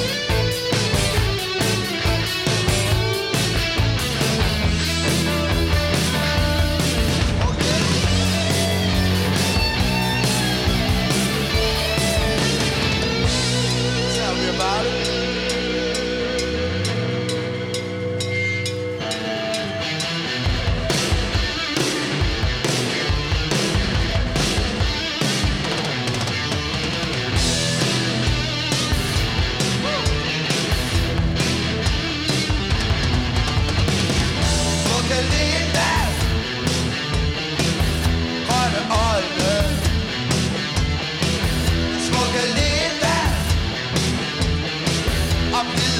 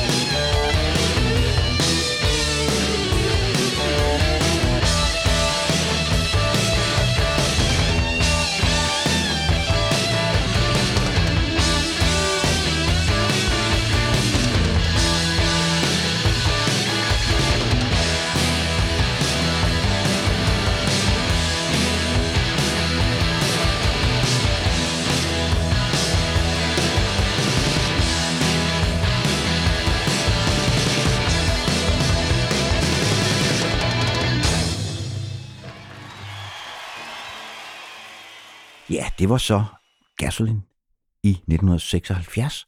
Og vi bliver i 1976, og jeg har en meget klog kone, som siger, man skal aldrig ærge sig, man skal ikke fortryde noget. Men jeg har ærget mig siden april 1976, Claus, over at jeg ikke var til stede i Tivolis koncertsal og se David Bowie, da han spillede Paris-solaturen. Jeg så ham først i 78, altså 2 år efter, og jeg synes, det var super fedt. Alle sagde, at det var ikke lige så godt som sidst. Altså, jeg vil sige som sådan, nu snakkede du før om sådan før og efter. Altså, for mig var opdagelsen af Bowie alene det, altså før jeg overhovedet så om, det var life-changing. Det var ligesom, at selvfølgelig var der Dylan, men Dylan var jo ikke min generation, vel? Det var jo de der lidt ældre mennesker, lidt ældre unges. Jeg elskede Bob, og det gør jeg stadigvæk. Men Bowie var min, altså det var min generation, det var også han tale for, altså these children that you spit on, as they try and change their worlds, det var os. Altså det var det, han sang om mig. Ja. Så jeg var, altså det var one-on-one, så da han kom der i 76, der var forventningerne jo himmelhøje. Og så kom vi derind, og så startede det med, at de viste den andalusiske hund, ikke? Med, der lige og Buñuels film der. Ja, altså den ting er at se den på fjernsyn. Noget andet er den altså se den på storskærm, ikke? Så vidste man godt, det bliver en ret god aften der. Og det gjorde det. Det var hans Thin White Duke-periode, ikke? Hvor han var tynd som det. Ja, og jeg brugte det jo i en bog, hvor jeg lavede en dissituation ud af det, altså hvor at hovedpersonen går skuffet derfra, fordi at, det havde jeg brug for, at han skulle. Men det er ikke min, det var ikke min personlige oplevelse overhovedet. Jeg kender rigtig mange, der var til stede til den koncert, og de siger alle sammen, at det var. Og der var jo 2 aftener. Altså hvis man havde været. Ja, der var 2 aftener på den 29. og 30. april, tror jeg, det var, ikke? Der var der 29. Hvis jeg havde. Ja. Dengang kunne jeg slet ikke forestille mig at gå til den samme koncert 2 aftener træk, men det ville jeg have gjort i dag. Ligesom Dylan ude i den grå hal, selvfølgelig var man der. Ja, begge aftener. Ja, selvfølgelig. Men det altså bare økonomien i at være der 2 aftener i træk, det havde jo slet ikke været muligt. Men det var en fantastisk koncert. Og det sjove var jo, at han havde jo ikke Earl Slick med på guitar, som jo faktisk var meget dominerende på Station to Station. Hvorfor han ikke er med, skal jeg ikke. Det er stadig Carlos Alomar, der spiller den ene guitar, så er Stacey Hedden, og der er en anden guitarist. The DMAs, ikke? Ja. Altså, det var George Murray på bass, Dennis Davis på trommer og Carlos Alomar på guitar. Det var jo ligesom hans kernemusiker i de her år. Men så havde han en guitarist med, der hed Stacey Hayden. Som jeg ikke rigtig ved, hvad han har lavet, hverken før eller siden. Ja. Og der er virkelig guitar solo på det her nummer. Det skal jeg love for alle pengene. Og der er sådan en slags duel mellem ham og Alomar, og det er lidt svært at høre, hvem der er hvem. Men lad os sige som sådan, han gør det sgu meget godt, Stacey. Ja, det må man sige. Og det er en plade, og der findes jo rigtig mange liveplader med David Bowie, men jeg synes faktisk, det her, det er sgu nok den bedste. Det er faktisk min favorit. Altså, jeg kan huske, vi var meget skuffede, dengang David live. Altså, jeg hørte den, jeg fik den igen, min elskede mormor. Jeg ønskede mig en julegave, fordi jeg vidste, at min mormor ville give mig den. Og jeg hørte jo David live, altså, så jeg var helt blå i hovedet. Ja.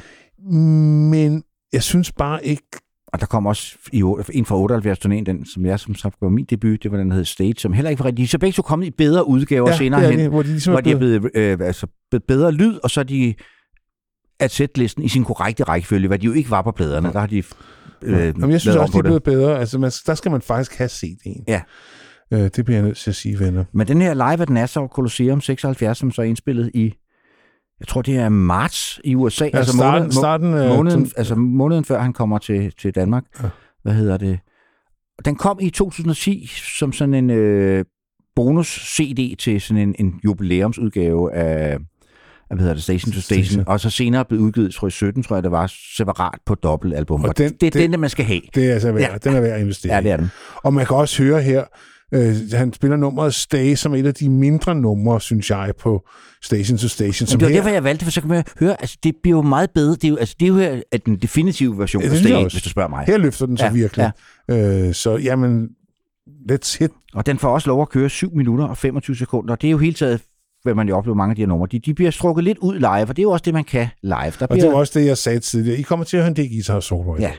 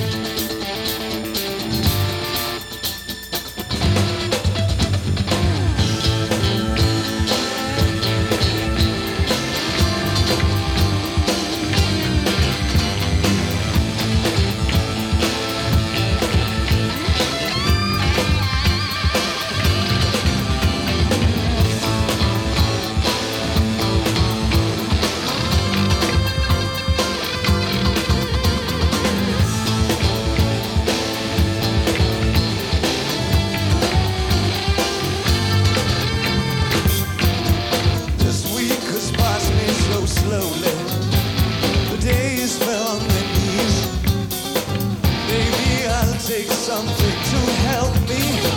Hope someone takes after me. There's always a change in the weather. This time I know we could get it together. If you would stay here tonight, that would be crazy tonight. Stay. That's what I meant to say, or do something. But what I never say is stay this time. I really meant to so bad this time. For you can never really tell when somebody wants something you want to.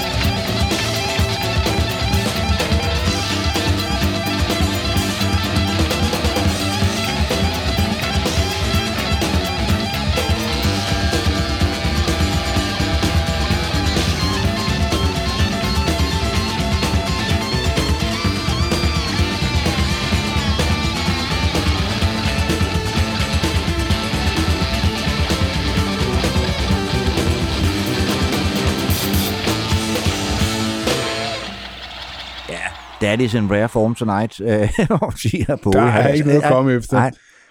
Men vi vil jo, hvis vi skulle have lavet sådan, og det kunne vi jo godt have fundet på, ikke lige i dag, men hvis vi skulle lave en top 5 over vores yndlingsliveplader, så ville på min top 5 meget højt placeret ville Joni Mitchells Miles & Miles ligge fra 1974. Ja. Hvor hun spiller med... Det er for første gang, hun er på tur med et band i L.A. Express. Ja. Altså, ellers før det har hun jo turneret solo. Ja. Ja. Og det er sådan en... Ligesom Bob Dylan's og The Bands Before the Flood, der er et akustisk sæt, og der er et elektrisk sæt. Så du får det bedste af begge verdener, og hun har virkelig... Hun er virkelig i form. Nok et af mine all-time favorite sange, Rainy Night House, ville jeg gerne have spillet, hvis jeg havde kunnet. Men hun ligger ikke derude. Hun har trukket sit shit fra...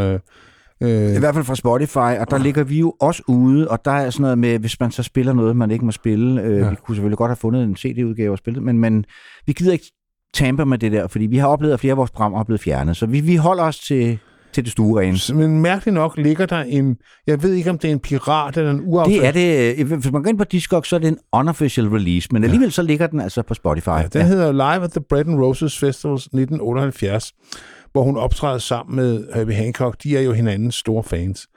Men det her er en solo... hvad hedder det? Præstation, ja. Pharrell Sings the Blues, som man hyldes til bluesmusikeren Pharrell Lewis. Som blev pissed over, at hun nævnte ham i sangen.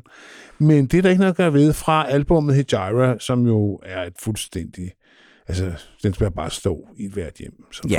Så skal I skamme jer. Ja, skam jer. Så skam dig dog, for fanden. Og her får man den uden pynt. Det er kun Joni selv, der synger den. Og når jeg nu ikke kan få lov til at spille noget for Miles og Miles, så får vi fanden gerne lov til at høre noget uautoriseret udgave. Joni Mitchell fra 1978. Ja. Furry Sings the Blues.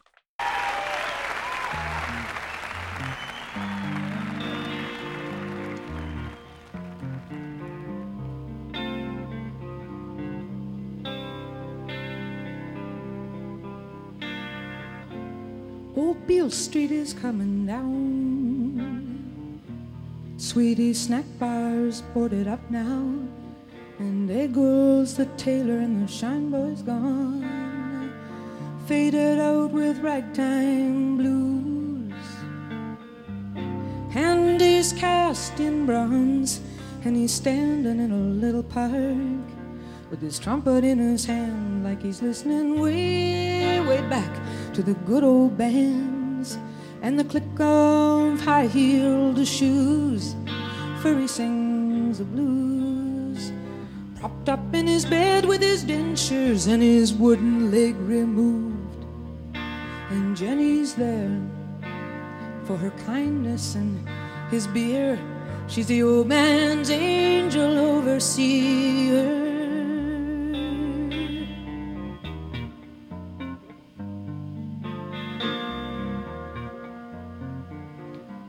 Shops glitter like gold tooth caps.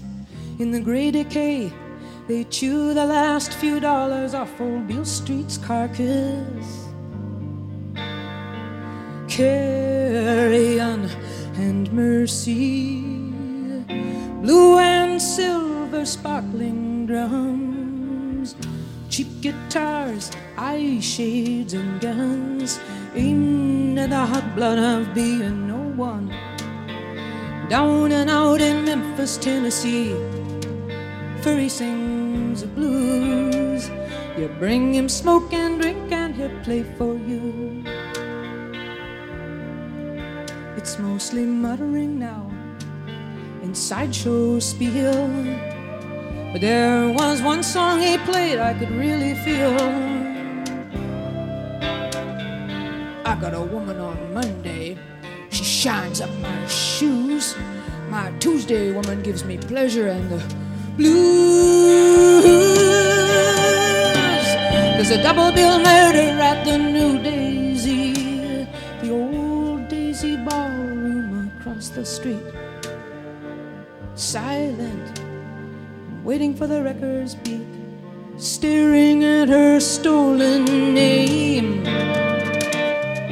Diamond boys and satin dolls, bourbon laughter ghosts. The history falls to parking lots and shopping malls as they tear down old Beale Street. Old Furry sings the blues. He points a bony finger at you and he says, I don't like you. Everybody laughs like it's Furry's standard joke, but it's true. You're only welcome for our drink and smoke.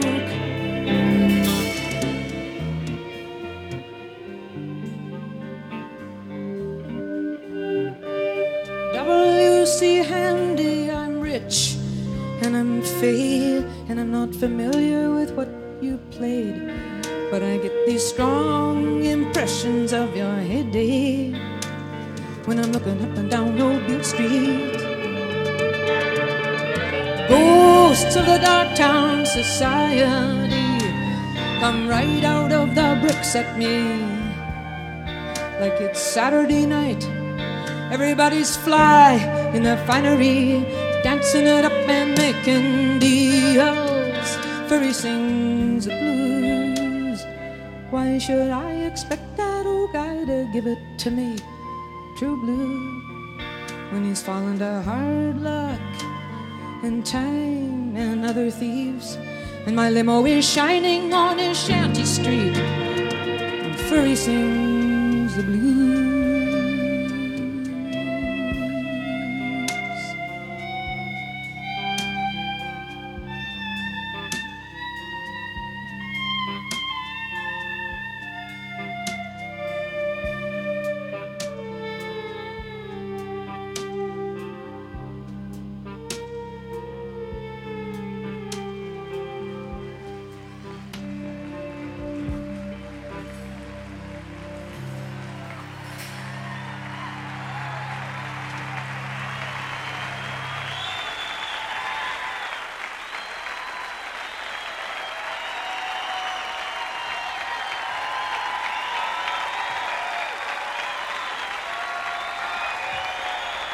First of all, let me bring the Persuasions back on, okay?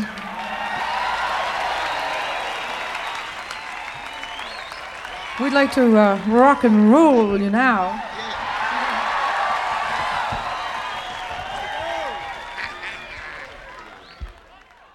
Joni Mitchell live 1998. Har du egentlig nogensinde set Joni Mitchell? Nej, ved du hvad? Altså, der er jo den såkaldte bucket list med ting, og det er sådan en... Jeg kan ikke forstå det, hvorfor jeg ikke har set hende. Nej. Fordi jeg har jo elsket hende, siden jeg var knægt. Ja. Altså, det var jo den der singer-songwriter, det nævnte jeg før, jeg hørte meget sådan bluesrock og sådan noget, men vi hørte jo også rigtig meget James Taylor, Carole King, Joni Mitchell, det hørte vi også rigtig meget. Singer-songwriters, og Erik Anderson, ja. Jeg elskede Erik Anderson. Og en West Neil Young. Ja, for fanden. Og selvfølgelig alt sammen starter med Bob, ikke? Ja. Men så jeg har kunne være på hende, siden jeg var 13-14 år gammel. Så hvorfor jeg ikke har hørt hende, Henrik, det var altså henskrive. Og nu er hun jo altså, nu havde hun jo haft den der hjerneblødning. Og... Ja, men nu er du vist tilbage og turnerer igen. Ja, jeg ved ikke, om hun turnerer, men hun har i hvert fald spillet live nogle gange. Ja, ja. Jeg har set nogle klip. Stemmen er jo ikke helt, den er ikke helt tilbage. Nej. Og man skulle nok måske have oplevet hende i hendes storhedstid. Man skulle nok have set hende der i midt i 70'erne, ja, ikke? Det gerne, altså den der 74-koncert, der ville jeg gerne have været. Men lad nu det hvile. Vi kan ikke nå det hele. Til gengæld så skal vi over til, vi har set rigtig mange gange. Rigtig mange gange. Og det er Lou Reed. Nu snakkede du før om, hvis du skulle lave en top 5 over liveplader. Ja. Du ville have Miles og Miles med. Jeg ville skulle have, Live Techno Prisoners med Lou Reed med. Den er fandme også skøn. Den er, altså, det er optaget på Bottom Line i New York, hvor han virkelig er på hjemmebane. Hvor vi har været, faktisk. Ja. Ja. Og det er sådan en ret sjov plade. Han er på hjemmebane. Han er på hjemmebane, og han er stand-up-komiker. Ja. Altså, og den ville jeg egentlig gerne spille, men det blev så lige lidt for langt. Der er jo sådan en næsten 17 minutter lang udgave af Walk on the Wild Side, hvor han aldrig nogensinde kommer frem til omkvædet, ja. Fordi han bare fortæller historier undervejs. Ja, det har været noget god kokain, de har taget derude. Ja. Altså, den er så underholdende, den her legeplade. Jeg har så valgt åbningsnummer Sweet Jane, hvor man også kan høre, og så kan man også høre, fordi publikum er ret højt mixet her. Ja. Så man kan virkelig høre, der er virkelig interaktion. Bruce Springsteen er jo også blandt publikum til den her koncert. Okay. Han bliver jo faktisk nævnt på Walk on the Wild Side, hvor han siger, you have my approval, Bruce. Altså som om Bruce havde brug for det. Ja. Men altså, det siger også noget om Lou. Den her plade har han helt klart storhedsvandet. Ja. Altså, han får også disse Barbra Streisand. Ja. Og, altså, han udgiver... Og Patti Smith også. Fuck. Ja. Fuck for de her. Ja, I'm Radio Brooklyn. Ja, ja. Ja, det er rigtigt. I ain't no snob. Nej. Jamen, altså, det kan godt være, at han ikke var god ved sig selv i de her år, men det er nok min yndlings Lou Reed-periode. Det er de her år der, ja. 73 til 78, 79, ja, ikke? Altså, hvor han er helt fuldstændig... Ja. Ja, det er rigtigt. Det var der, hvor han var sammen med Rachel. Ja. Ja. Så lad os høre... ja, for fanden. Sweet Jane fra The altså, Bottom Line. Mine damer og herrer, this is entertainment. Ja, det er det.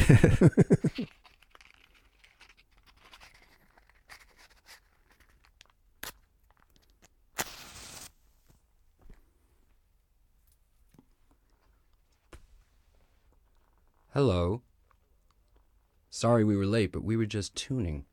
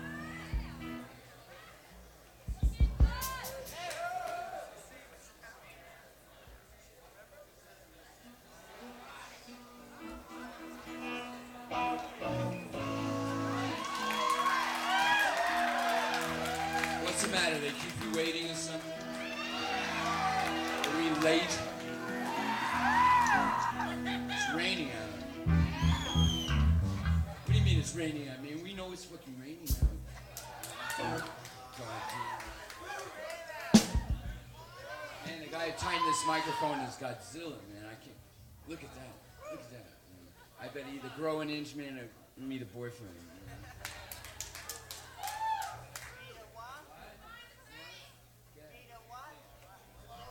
Boyfriend, can't you fucking hear what's wrong with you?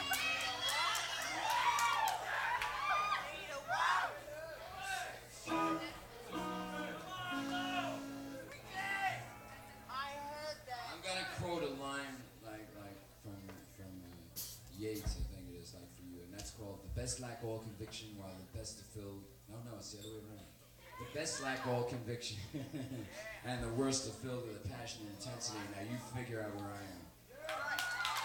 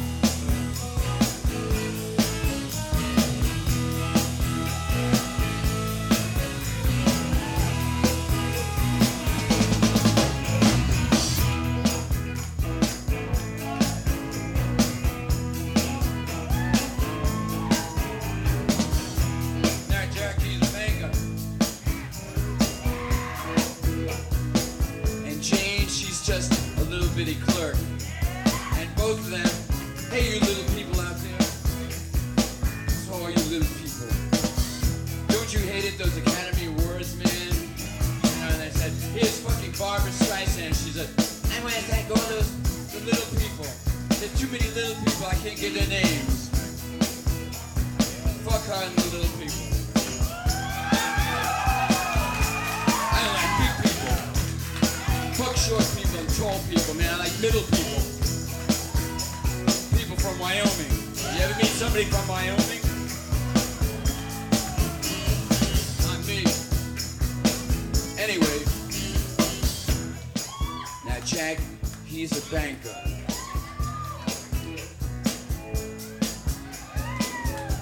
And Jane, she's a clerk. Hey clerk, give me a good clerk. I give good clerk. And both of them, man, they save their pennies and their fucking nickels and their dimes, and it builds up. They got a nest egg. Here comes the condominium. Oh, shit. Hey, Miami.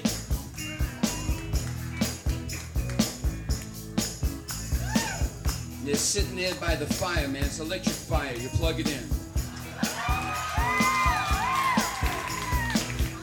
I bet I like make-believe fire. I like make-believe love, too. Ooh, mama.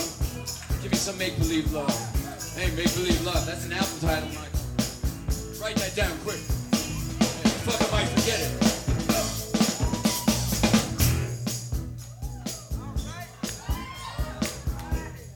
Listen to some classical music. Hey, you better watch me now. There's only one time only to vote. Hey, the March of the Wooden Soldiers. You ever put a quarter on those machines, man? You know, like the bear that plays basketball? You put a quarter in.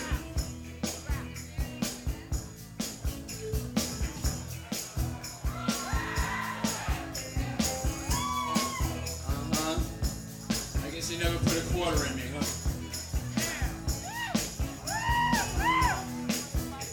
Some people say I'm residue. The March of the Wooden Soldiers. Where were you on the list when they called you from Vietnam? Hey man, from Vietnam! You political Lou? Come on. Political about what? Give me an issue, I'll give you a tissue. Wipe my ass with it. Oh, yeah. We're just here to make out. You bend over. Like, we'll put the head in. You know, you don't like it, then we'll talk about it. Face north, Jack. Are we being broadcast tonight? Fuck Radio Ethiopia, man. I'm Radio Brooklyn. I ain't no snob, man.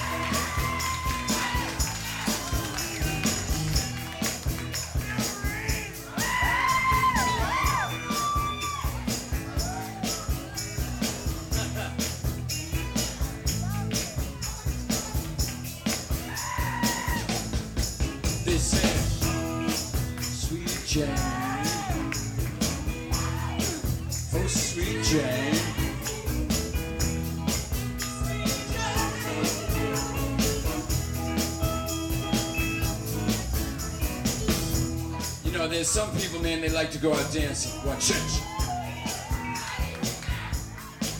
What about her? If you write as good as you talk, nobody reads you. What do I look like? Henny Youngman up here, man? You know, I found my wife in the living room here with a Volkswagen. I said, how'd you get there? I said, I made a ride at the kitchen. Ain't that funny? Ha ha ha. There's even some evil motherfuckers. Ooh.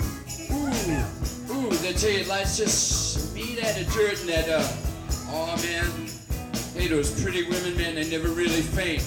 Those villains always shut up you and blink their eyes.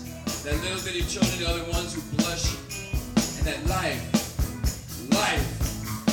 It's just a dive. I'll tell you something. Hey man, anyone that's got a horn, rock and roll. We turn around and break it, and you know, do it again, Michael. Is that control? Watch this now.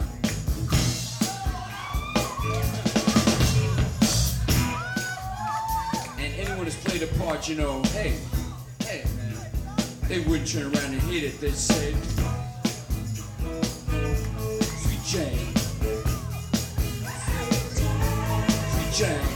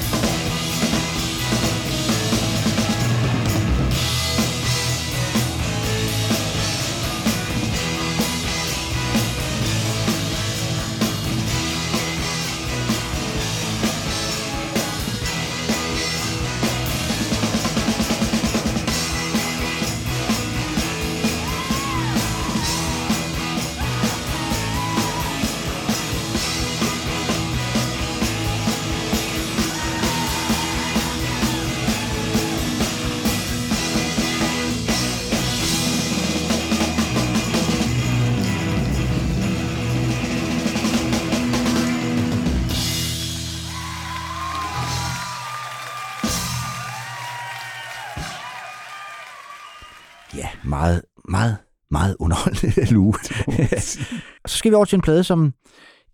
Altså, hvor nogle bands så bliver... Nu snakker vi indledningsvis om, at nogle gange så er et liveplade, det som man laver sådan lidt sådan pligtskyldig, eller fordi man skylder en plade, eller man ikke lige kan nå sig sammen til at gå i studiet, så udsætter vi sgu en liveplade og sådan noget. Men for nogle bands, så bliver deres livealbum også det definerende album. Og det må vi sige gælder Thin Lizzy's Live and Dangerous. Det gør det. Jeg så dem derovre faktisk i Forum. Jeg mener, det var 79. Det kan også godt være, det var i... Jeg har ikke billetten, men jeg så dem i hvert fald lige i den her periode. Ja, altså, jeg har en svag svaghed for Phil Lynott. Ja, men han er også en fantastisk frontfigur. Og det er jo sådan en liveplade, som der har været rigtig meget diskussion. Det er Tony Visconti, der er producer på den. Han påstod jo i sin tid... At alt på nær trommerne. Trommer og publikum var det, der var tilbage. Resten var indspillet live i studiet. Det er bandet altså benægtet, at det forholdt sig sådan. Selvfølgelig har sagt, at de går ind og rettede nogle ting, men altså... Det var ikke et størrelsesforhold, som Tony Visconti brugte. Jeg ved ikke, hvorfor han sagde det, fordi man har jo faktisk kunne høre, fordi de tre koncerter, tror jeg det er, som de her optagelser stammer fra. Fra 76 til 78, er jo kommet i deres fulde længde senere. Der kan man høre, altså, det lyder sgu ret meget som Live and Dangerous. Og så vil jeg også sige, altså Brian Robertson, den ene af guitaristerne, han siger i et interview, at så højt som de spillede, hvis de kun havde beholdt trommerne, så ville begge guitarer stadigvæk kunne høres. Fordi at mikrofonerne var mic'et op. Ja. Så han sagde, det lyder altså, hvordan de så har båret sig ad, det forstår han ikke, fordi han kan altså ikke huske. Han blev indkaldt til at rette sine guitarer. Så. Men det var noget af det, som Thin Lizzy var berømt for. Det var det at have to lead-guitarister. Ja. Og der var, udover Brian Downey, som var gruppens trommeslager og Phil Lynott, så var der en vis udskiftning ned gennem årene på guitarist-siden. Og her var det så Scott Gorham, som røg ud. Han var amerikaner. Han havde så for dårlige vaner, hed Thin Lizzy. Der skal ikke noget til. Ja, og så Brian Robertson, som spiller. Og de spiller også tit sådan nogle parallelforløb, hvor de spiller unisont, og det giver jo en vis power. Ja, der var også, jeg kan huske, hvem der sagde, altså det her, det er også fra Thin Lizzy, der var en, der siger, before the bad rocks really took over. Ja. Ja. Faktisk bliver han ved med at lave gode plader. Altså, der er sgu ikke en rigtig dårlig plade der på det tidspunkt, men det kan godt være, at det går ud over dem live, det ved jeg ikke. Jeg så dem kun den ene gang der, og det var altså forrygende. Ja. Og det var, da punken var på sit højeste, der havde det sådan, det ville jeg skide på. Jeg ville altså stemme lidt. Ja. Altså, der var ikke noget at gøre, det blev jeg nødt til, og det har jeg aldrig fortrudt. Nej. Og derfor har den her plade også en særlig Live plads. Live and Dangerous fra 78, ja. Det er jo sådan en plade, som... Altså, den har vi kullet ret meget til i vores ungdom. Det var god at kulde til. Ja, det var den. Og den var også god til, og den er en plade, som virkelig kan tåle at blive hørt rigtig, rigtig højt. Ja. Fordi så er man der. Ja. Det kan godt være, at han så kun har taget publikum, det ved jeg ikke. Men det har han så til gengæld også, fordi de er også med. Er og vi starter med åbningsnummeret Jailbreak, ja, som var kommet året forinden på albumet Bad Reputation. Ja, var det ikke det? Nej, det var Jailbreak. Det, rigtigt, ja. Det var deres gennembrudsplade på en sæt og vis. Ja. Så ja, mine damer og herrer, Thin Lizzy, og ja, skru op derude, fordi det virker det her altså bedre.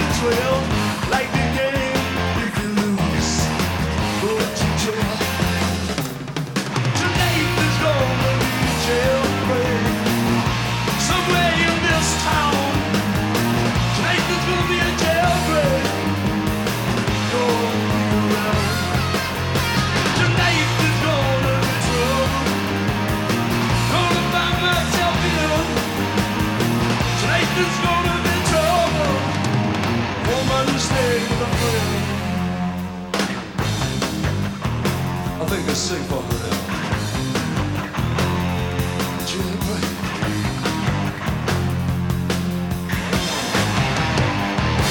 now. Right now!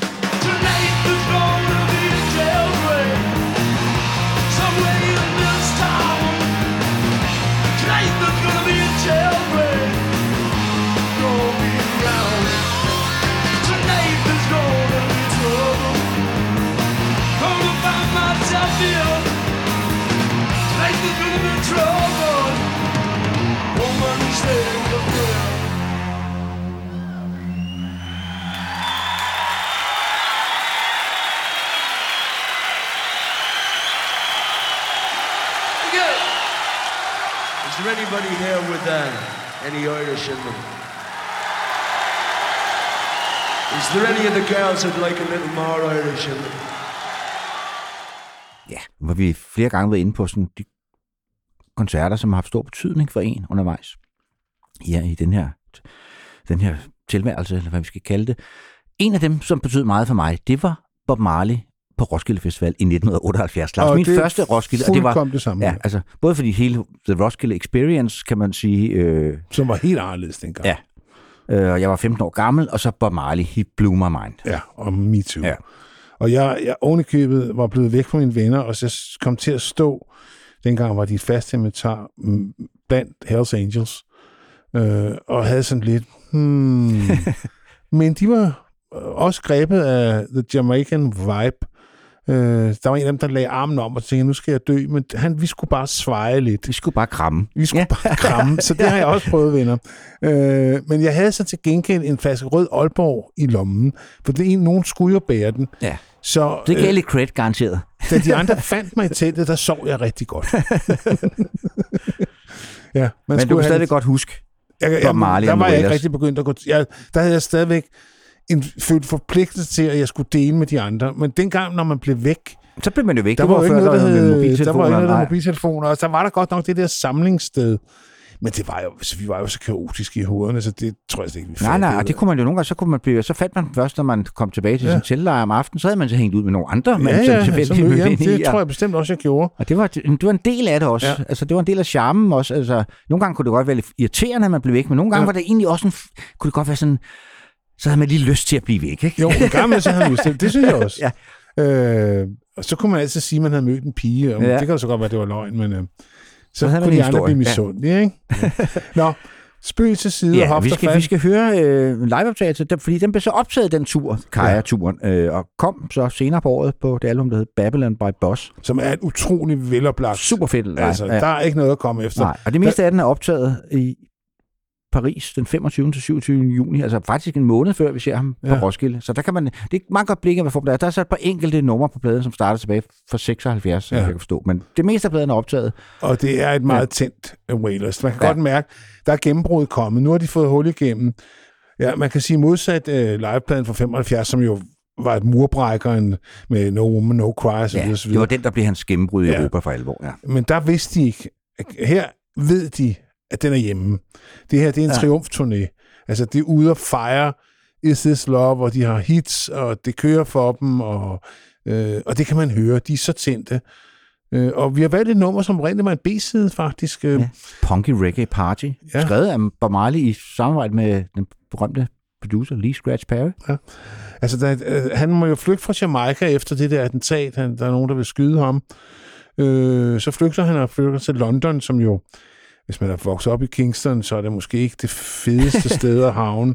Altså, London i 70'erne... Været i hvert fald dårligere. Ja, var du i London i 70'erne? Ja.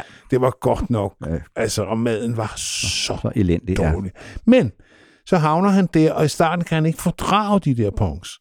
Han synes...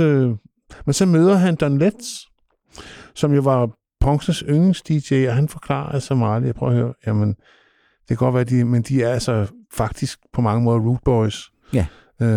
Og vi har også været inde på det før, fordi det var jo i starten af punken, og det var meget Don Letts, som var hus-DJ på mange af de her scener. Han spillede reggae, ja. Fordi der var jo ikke særlig meget punk at spille dengang, så de hørte reggae. Og det kan man jo også tydeligt høre på sådan nogle som Clash og så videre. Ja, altså, det er rigtig meget dårlig punk-reggae. Jo. Ja.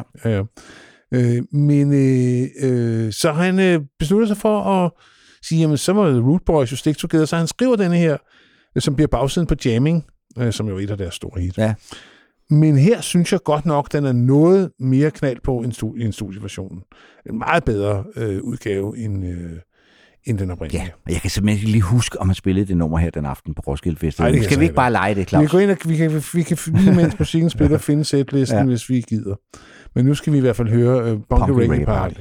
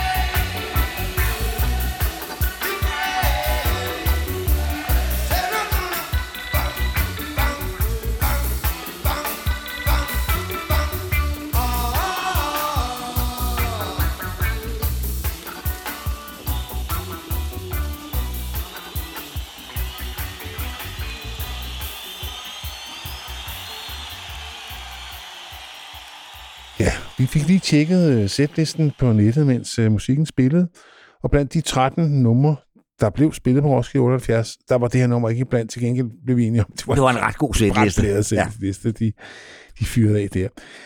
Nu snakkede vi før om Lou Reed skulle på din top 5. Det undrer mig lidt, at det var dig, der skulle komme med et nummer for den her plade, for den ville også være på min top 5, men der var åbenbart ikke plads i hovedet til den. For det er så var jo, det godt, jeg hævde den op. Ja, ja. Og det er faktisk også en plade, hvor rigtig mange af numrene er bedre end studieversioner. Ja, det er blandt andet det, vi skal høre. Talking Heads, Stop Making Sense, ja, vi snakker om. Altså, også, som også er en koncertfilm. Essentiel, altså. Ja, og essentiel. Jonathan Demmes film er også essentiel. Altså. Ja, helt sikkert. Ja. Jamen, den kan man, og det er også en film, man kan modsætte så mange af den slags, som man kan se rigtig mange gange. Ja.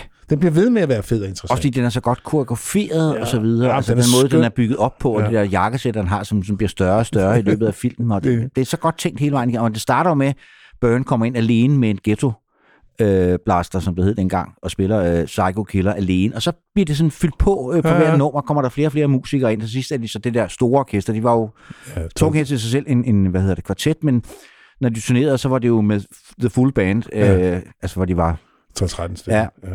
Det er rigtigt. Og du har valgt Burning Down the House, som udover at det er et nummer, jeg elsker i studieversionen, så synes jeg faktisk, at det er bedre live. Endnu bedre live. Ja, det er det. Og de har også lavet en anden, The Name of the Band is Talking Heads, en anden liveplade, som også er pissegod. Super fed. Som også kan høre, hvordan den er sådan ret sjov, for det er en dobbelt LP, og der er den ene LP af det tidlige Talking Heads, altså hvor de er en kvartet, og så den anden LP er med det store band. Ikke? Ja. Og der var heller ikke noget at komme efter. Nej. Det er skønne. Og Stop Making Sense, som i sin tid, 84, snakker vi om, kom på LP, men der er det ikke hele koncerten med, det er kun 9 numre. Den kommer så nu, hvor det bliver udsendt lige om lidt, hvor den kommer med samtlige 16 numre. Ja. Så den er du nødt til at købe igen, Claus. Det er dyrt at være menneske, det er, hvad jeg har at sige. Men det vil jeg gøre. Ja. Det tror jeg, vil gøre. Også fordi min oprindelige version, den har det altså ikke så godt. Nej, det er en plade, der har hørt. Den har hørt til nogle fester og sådan noget. Den har haft et hårdt liv, som man siger. Så det ville være meget fedt at kunne høre den uden alt for meget knas. Så det vil jeg glæde mig til, Henrik. Men nu skal vi høre Burning Down the House, som of all people, Tom Jones faktisk lavede en version af en gang i 90'erne, hvor det har været. Men lad os høre the original shit.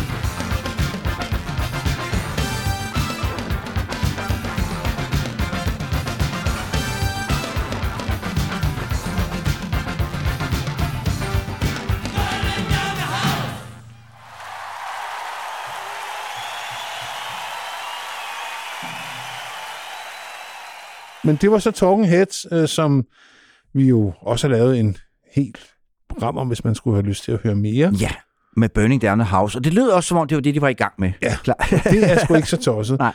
Nu skal vi også høre nogen på toppen, kan man sige, af deres karriere. Et band, som kun havde ganske få år at give af, før deres frontfigur, sangskriver, guitarist, sanger, tog livet af sig. Det er selvfølgelig Nirvana, som jeg aldrig fik set. Det gjorde jeg heller ikke. De spillede jo den her optagelse, vi skal høre, den er lavet optaget på Reading Festival den 30. august 1992, hvor de så havde spillet på Roskilde samme år. Men tidligere på sommeren, og efter sigende skulle det ikke have været nogen særlig god koncert. Nej. Jeg var ikke til Roskilde i 92, så jeg så dem ikke. Nej, på det tidspunkt var han jo allerede junkie. Ja. Og de har jo gode dage, ligesom alle andre, men måske mere ekstremt gode dage og ekstremt dårlige dage, det ved jeg ikke noget om. Ja, det har aldrig været på den galej. Meget har jeg prøvet, men lige det slap jeg. Det slap jeg udenom, Henrik. Ja. Gud skal takke dig for det. Men det gjorde Kurt Cobain jo ikke. Nej, men Live at Reading, der kan man høre, der har de en god aften. Virkelig. Ja. Og det er igen high-powered rock'n'roll. Måske også, at de sådan slutter en dag af, hvor det jo faktisk er Kurt Cobain, der har kurteret dagen. Ja. Så det er Mudhoney og Screaming Trees og Nick Cave og nogle L7 og nogle andre yndlingsbands, som ligesom har spillet op til dem. Han har ligesom, det har været Kurt Cobains dag. Ja. Ja. Så han har ligesom skulle bevise noget også. Og det synes jeg, han gør. Det er den legeplade, synes jeg, man skal have. Men der kom jo en lige efter han døde, tror jeg, som var so-so. Ja. Så var der den der Unplugged, som jo, altså, det er jo ikke en rigtig, den er hyggelig. Ja, det er en god plade. Altså, også fordi der kan man også høre, altså jeg synes, der kan man høre, hvor gode sangene egentlig er, ved at de som bliver barberet ned. Ikke? Jamen, han var jo pop. Ja. Altså, det må man jo ikke sige. Ville han ikke rigtig indrømme. det var popsange. Ja. Altså, det er det jo. Det er også derfor, der er så mange konversioner af hans sange, fordi at det kan du. Altså, de har melodierne, det her arrangementerne, de sidder i skabet. Men her kan man ikke lige høre det, fordi at der er bandet On Fire, som vi siger på fagsprog. Aneurysm, som er oprindeligt udgivet som B-side til Smells Like Teen Spirit, og et af de meget, meget få Nirvana-numre, som er krediteret til alle tre medlemmer. Ja. Og det er måske et af dem, der opstået spontant i øvelokalet. Ja. Men hammer på er der, og det skal man altså ikke kæmpe af. Så rock'n'roll, Henrik. Ja, og det er faktisk, det vil jeg sige, det er den liveplade, man skal have med Nirvana. Ja, altså, hvor de også slutter af med Star Spangled Banner, mens de så smadrer alle deres instrumenter. Ja. Og, ja. Herligt. Ja.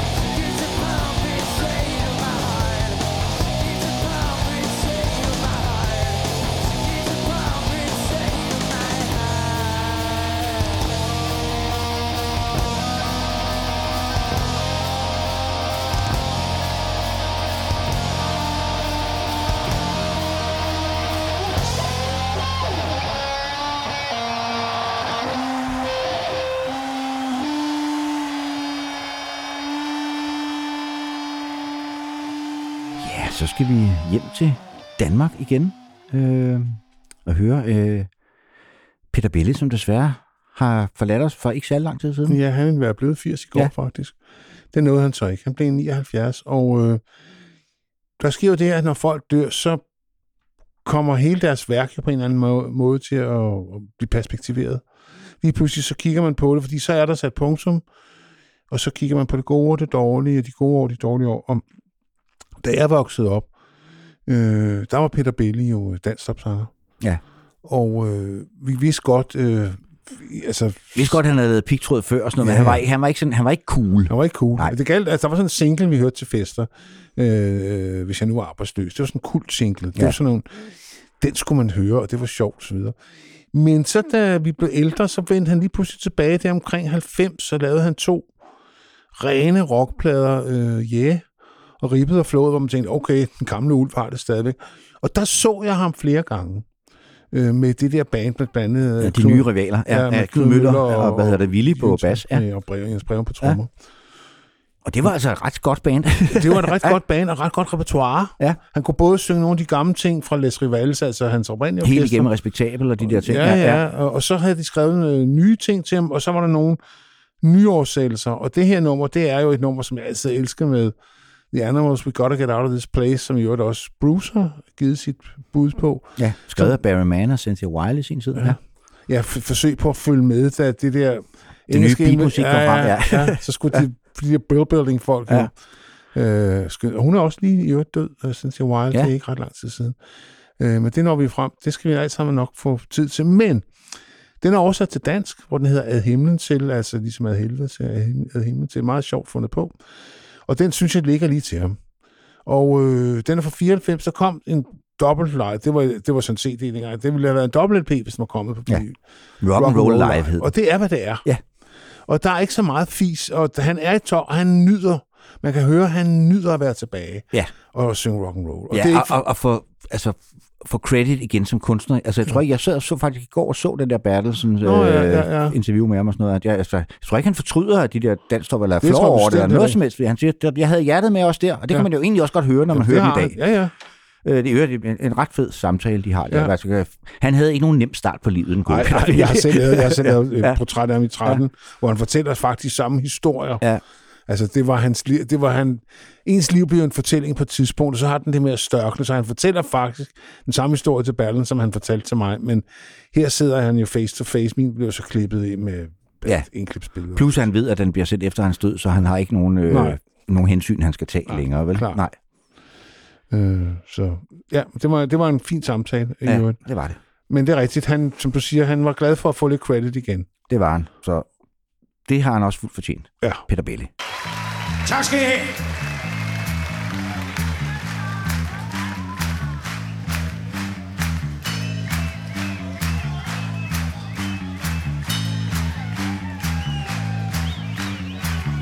den mørkeste del af byen, i hjertet hvor skyggerne bor, hvor en ensom gadelygte skinner perlemor. Jeg har set dig hver eneste aften og drømt om at tage dig med, når en vogn forsvandt med dig og din stolthed. Du har gemt dig alt for længe, troede blind på du ingen var. Vend dit dybe ører til, vil du aldrig mit svar.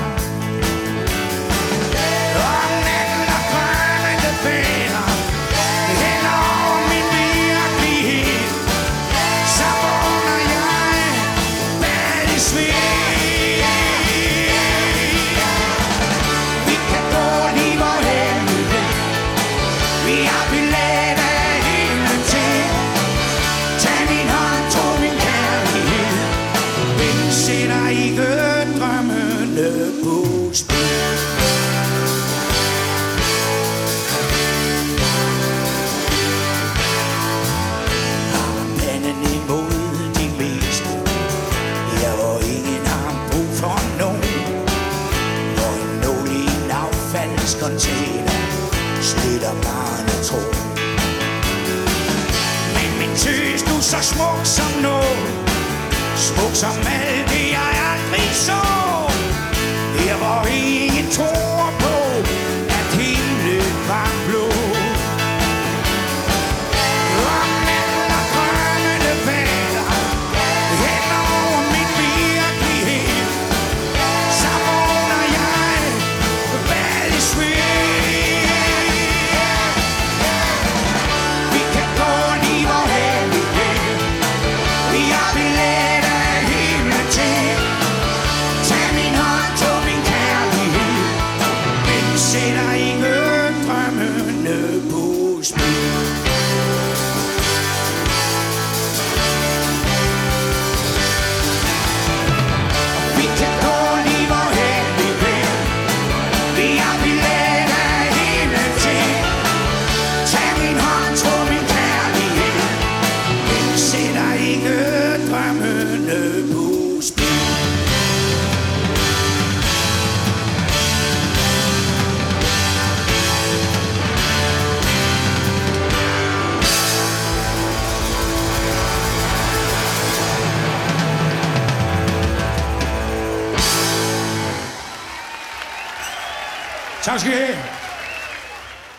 Legende, det kan man jo godt tillade sig at sige Peter Belli. Jeg synes, det er et ord, der bliver brugt meget flink. Men Peter Belli, han kan godt bære det ord, og det kan den næste også. Og hun er heldigvis stadigvæk levende. Ja, det er jo Dolly. Ja. Og hun har jo... Hende holder vi meget af. Vi har også lavet et helt program om Dolly, som man kan høre derude. Ja. Og hun har jo været meget produktiv. Hun har som så mange, eller modsat så mange, blevet ved med at lave plader, efter hun kommer op i årene. Og der kommer stort set en om året, og hun er heller ikke bleg for, at hun lige lavede en rockplade. Ja, som jeg faktisk ikke har hørt. Nej, det har jeg heller ikke fået hørt endnu. Hvor hun blandt andet synger lidt Zeppelin-numre, og jeg så kommer efter dig, så hun er ikke bange af sig. Men her, Carve, hun laver en plade lidt ligesom den der Lou Rawls, vi snakkede om tidligere, for et særligt input-publikum. Ja, den er optaget i Dollywood, som jo er hendes egen forlystelsespark. Ja. Selvfølgelig har Dolly Parton sin egen forlystelsespark. Selvfølgelig har det. Jeg fangede bare. Ja. Og det er, altså så kan man sige, en iscenesat legeplade. Og det er en superplade, den hedder Heartsong, som kom i 94, ligesom i øvrigt Peter Belli-pladen. Og en fantastisk livesong-plade med et meget, meget, meget fint repertoire. Og der synger hun en sang, som jeg ikke tror, nogen mand ville være sluppet af sted med at have sunget, Henrik. Nej. PMS Blues. Ja, præmenstruelt syndrom blues. Ja. Og hun ligger ikke fingrene imellem. Nej. Det gør hun altså ikke. Det er derfor, vi elsker Dolly. Altså fordi, at ja... Og så siger hun ville faktisk ønske, for at slippe for det der, hun ønskede, hun var en mand, men så var hun jo bare havnet i et eller andet sted med en eller anden kvinde, der havde det der PMS-syndrom, og så var hun jo lige vidt. Og det ved jeg ikke rigtigt, om man må sige. Nej, det gør hun altså. Men altså, ja, vi har ikke oplevet det indenfra, men vi har oplevet det udefra. Og vi synes i hvert fald, hun gør det med sædvanlig charme og fuldkommen frygtelighed. Så lad os høre den. Wicked woman, you done put your curse on me. Why didn't you just leave that apple hanging in the tree? You make us hate our husbands, our lovers, and our boss. Why, I can't even count the good friends I've already lost. 'Cause the PMS blues, PMS blues.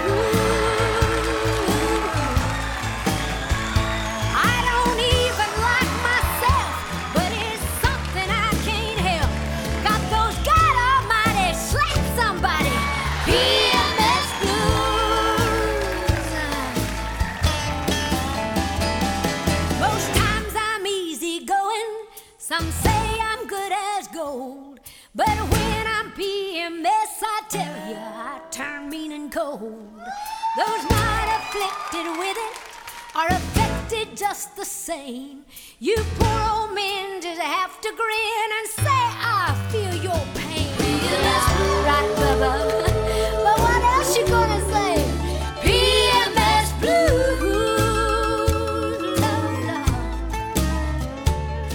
You know you must forgive us, 'cause we care not what we do. I got those can't stop crying, dishes flying, PMS blues. But you know that we can't help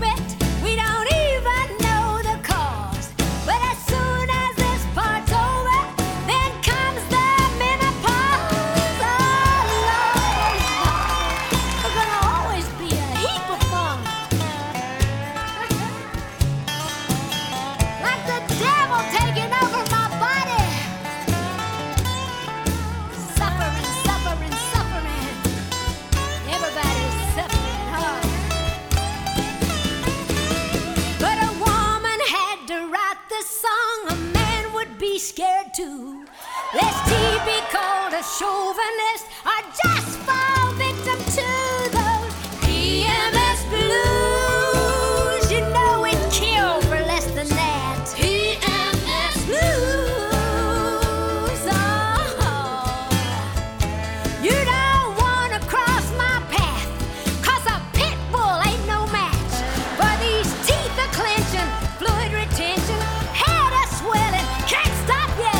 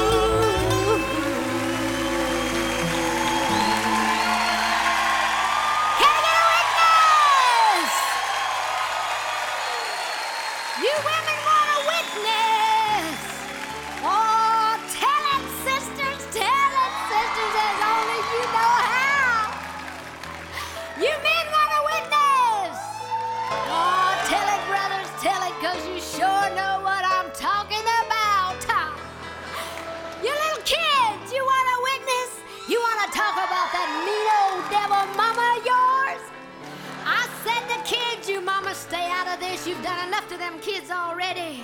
Come on, kids, witness. You're safe with your friend Dolly.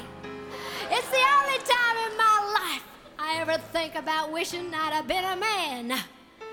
But you know, that only means one thing.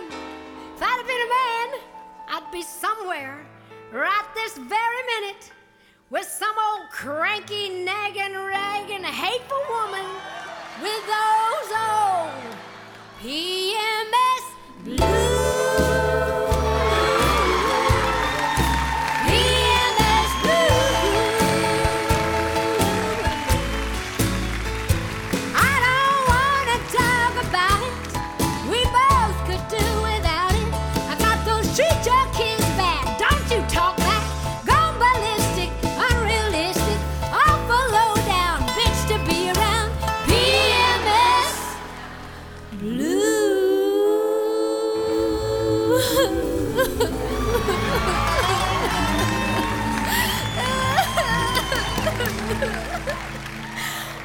What are you looking at?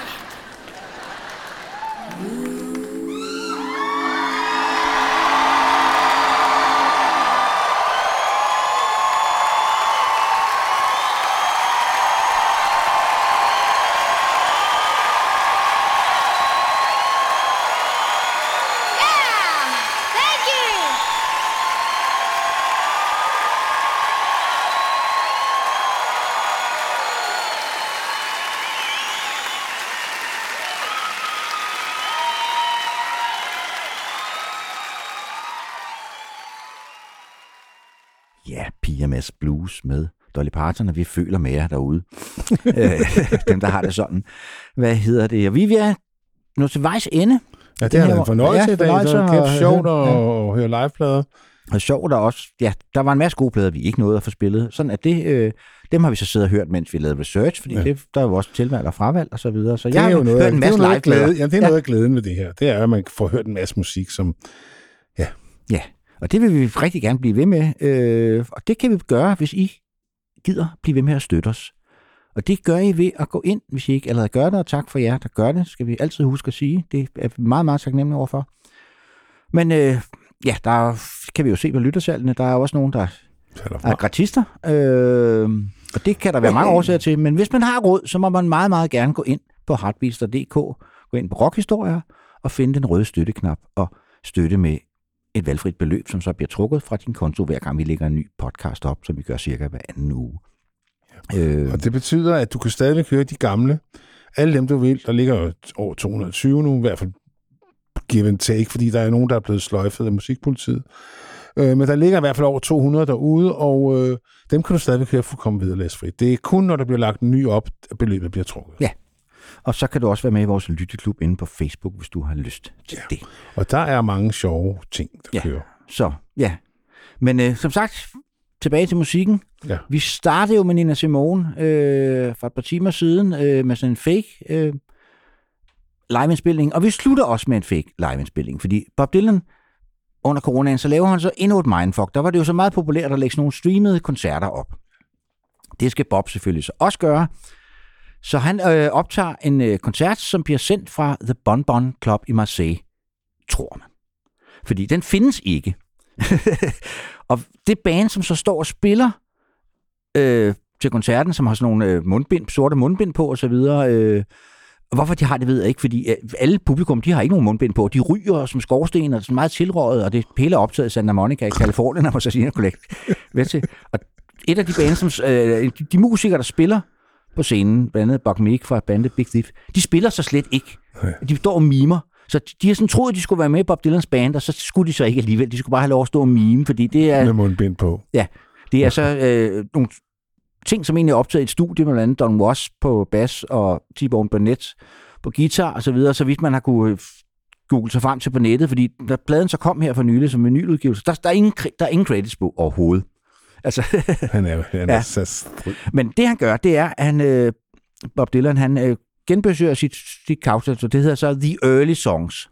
Ja, og det kan så diskuteres. Vi har så valgt en af de seneste, som fra 1989. Det er selvfølgelig også ved at være early, men det ved ikke. Det er altså trods alt, at det er jo også 34 år siden. Henrik. Ja, ja. Men der har han stadig været i gang i mange år. Ja, der har været i gang i over 20 år. Ja. En super fed udgave af What Was It You Wanted fra albumet Oh Mercy. Og det er også en ret speciel, altså jeg synes rigtig mange af sangene gør han rigtig godt. Queen Jane Approximately, den tid er altså også lige skabet.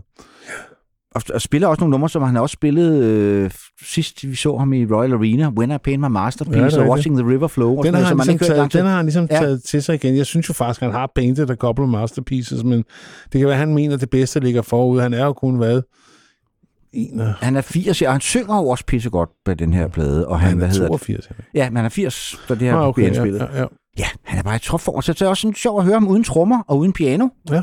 Og til gengæld er der, igen, jo. Ja, og til gengæld er der rigtig meget trækharmonika. Ja. Det er sådan ligesom et bærende instrument på de her. Det er så ikke særlig tydeligt på What Was It You Wanted, men som bare er en super fed version. Og han kan jo gå det nogle gange, vi har hørt ham mange gange besøge sine gamle sange, og nogle gange med større held end andre. Ja. Altså nogle gange har man også tænkt, hvad? Okay, nå, men sådan kan den så også spilles. Okay, ja, eller må der stå, man skulle helt frem til omkvædet for at finde ud af, hvad det i hovedet var for en sang. Men her, der genbesøger han faktisk kærligt på sådan en crooner-agtig måde, som jeg synes klæder mig. Det er en skidegod live i gåseøjne. Ja. Plade med Bob Dylan. Jamen, jeg glæder mig allerede helt til, at koncertsæsonen starter igen, og sommeren er overstået. Og vi havde jo også en strålende aften den her aften, hvor vi hørte Sparks. Som, ja. Hvad er alderen der? Han ligner 70. Ja, jeg tror, de er 77 og 74. Og det kunne man altså godt nok ikke mærke. Nej. Russell, han var i fin form. Han sprang rundt og sang med det der høje, lysende stemme og sådan noget. Altså. 74, det var sgu ret godt gået. Det var en herlig aften. Ja. Det er skønt at gå til koncert. Så med det vil vi bare sige tak for denne gang. Ja, vi ses derude på spilstederne. Det gør vi. Og vi slutter med Bob Dylan. What was it you wanted?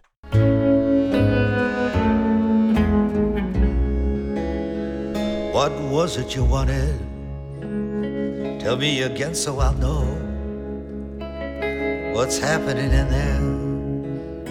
What's going on in your show? What was it you wanted? Could you say it again? I'll be back in a minute. You could tell me then.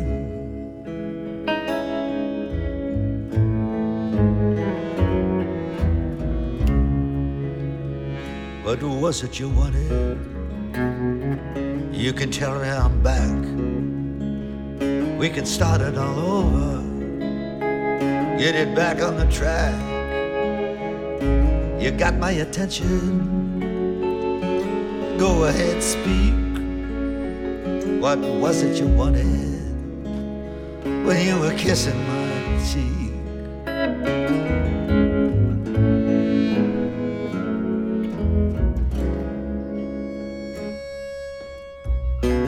Was there somebody looking when you give me that kiss?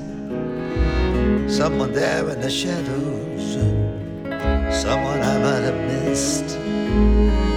Is there something you needed? some I don't understand. What was it you wanted when you were holding my hand?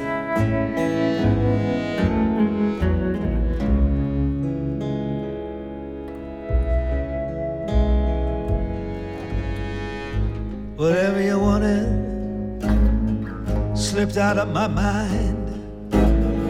Would you remind me again, if you'd be so kind? Has the record been breaking? Did the needle just skip? Is there somebody waiting? Was there a slip of the lip? What was it you wanted? I ain't keeping score. Are you the same person that was here before? Is it something important, or is it not? What was it you wanted? Tell me again, I forgot.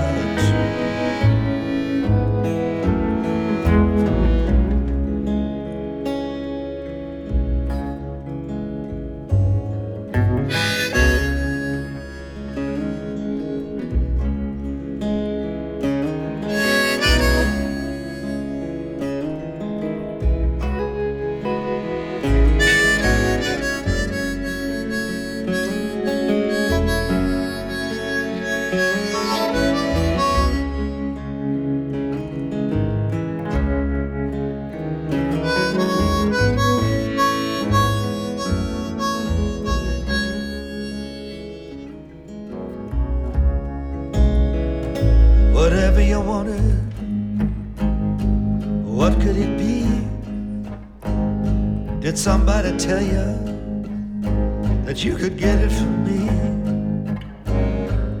Something come natural? Is it easy to say? Why do you want it? And who are you anyway? Is the scenery changing? Am I getting it wrong? Is the whole thing going backwards? Are they playing our song? Where were you when it started? Did you want it for free? What was it you wanted? Are you talking to me?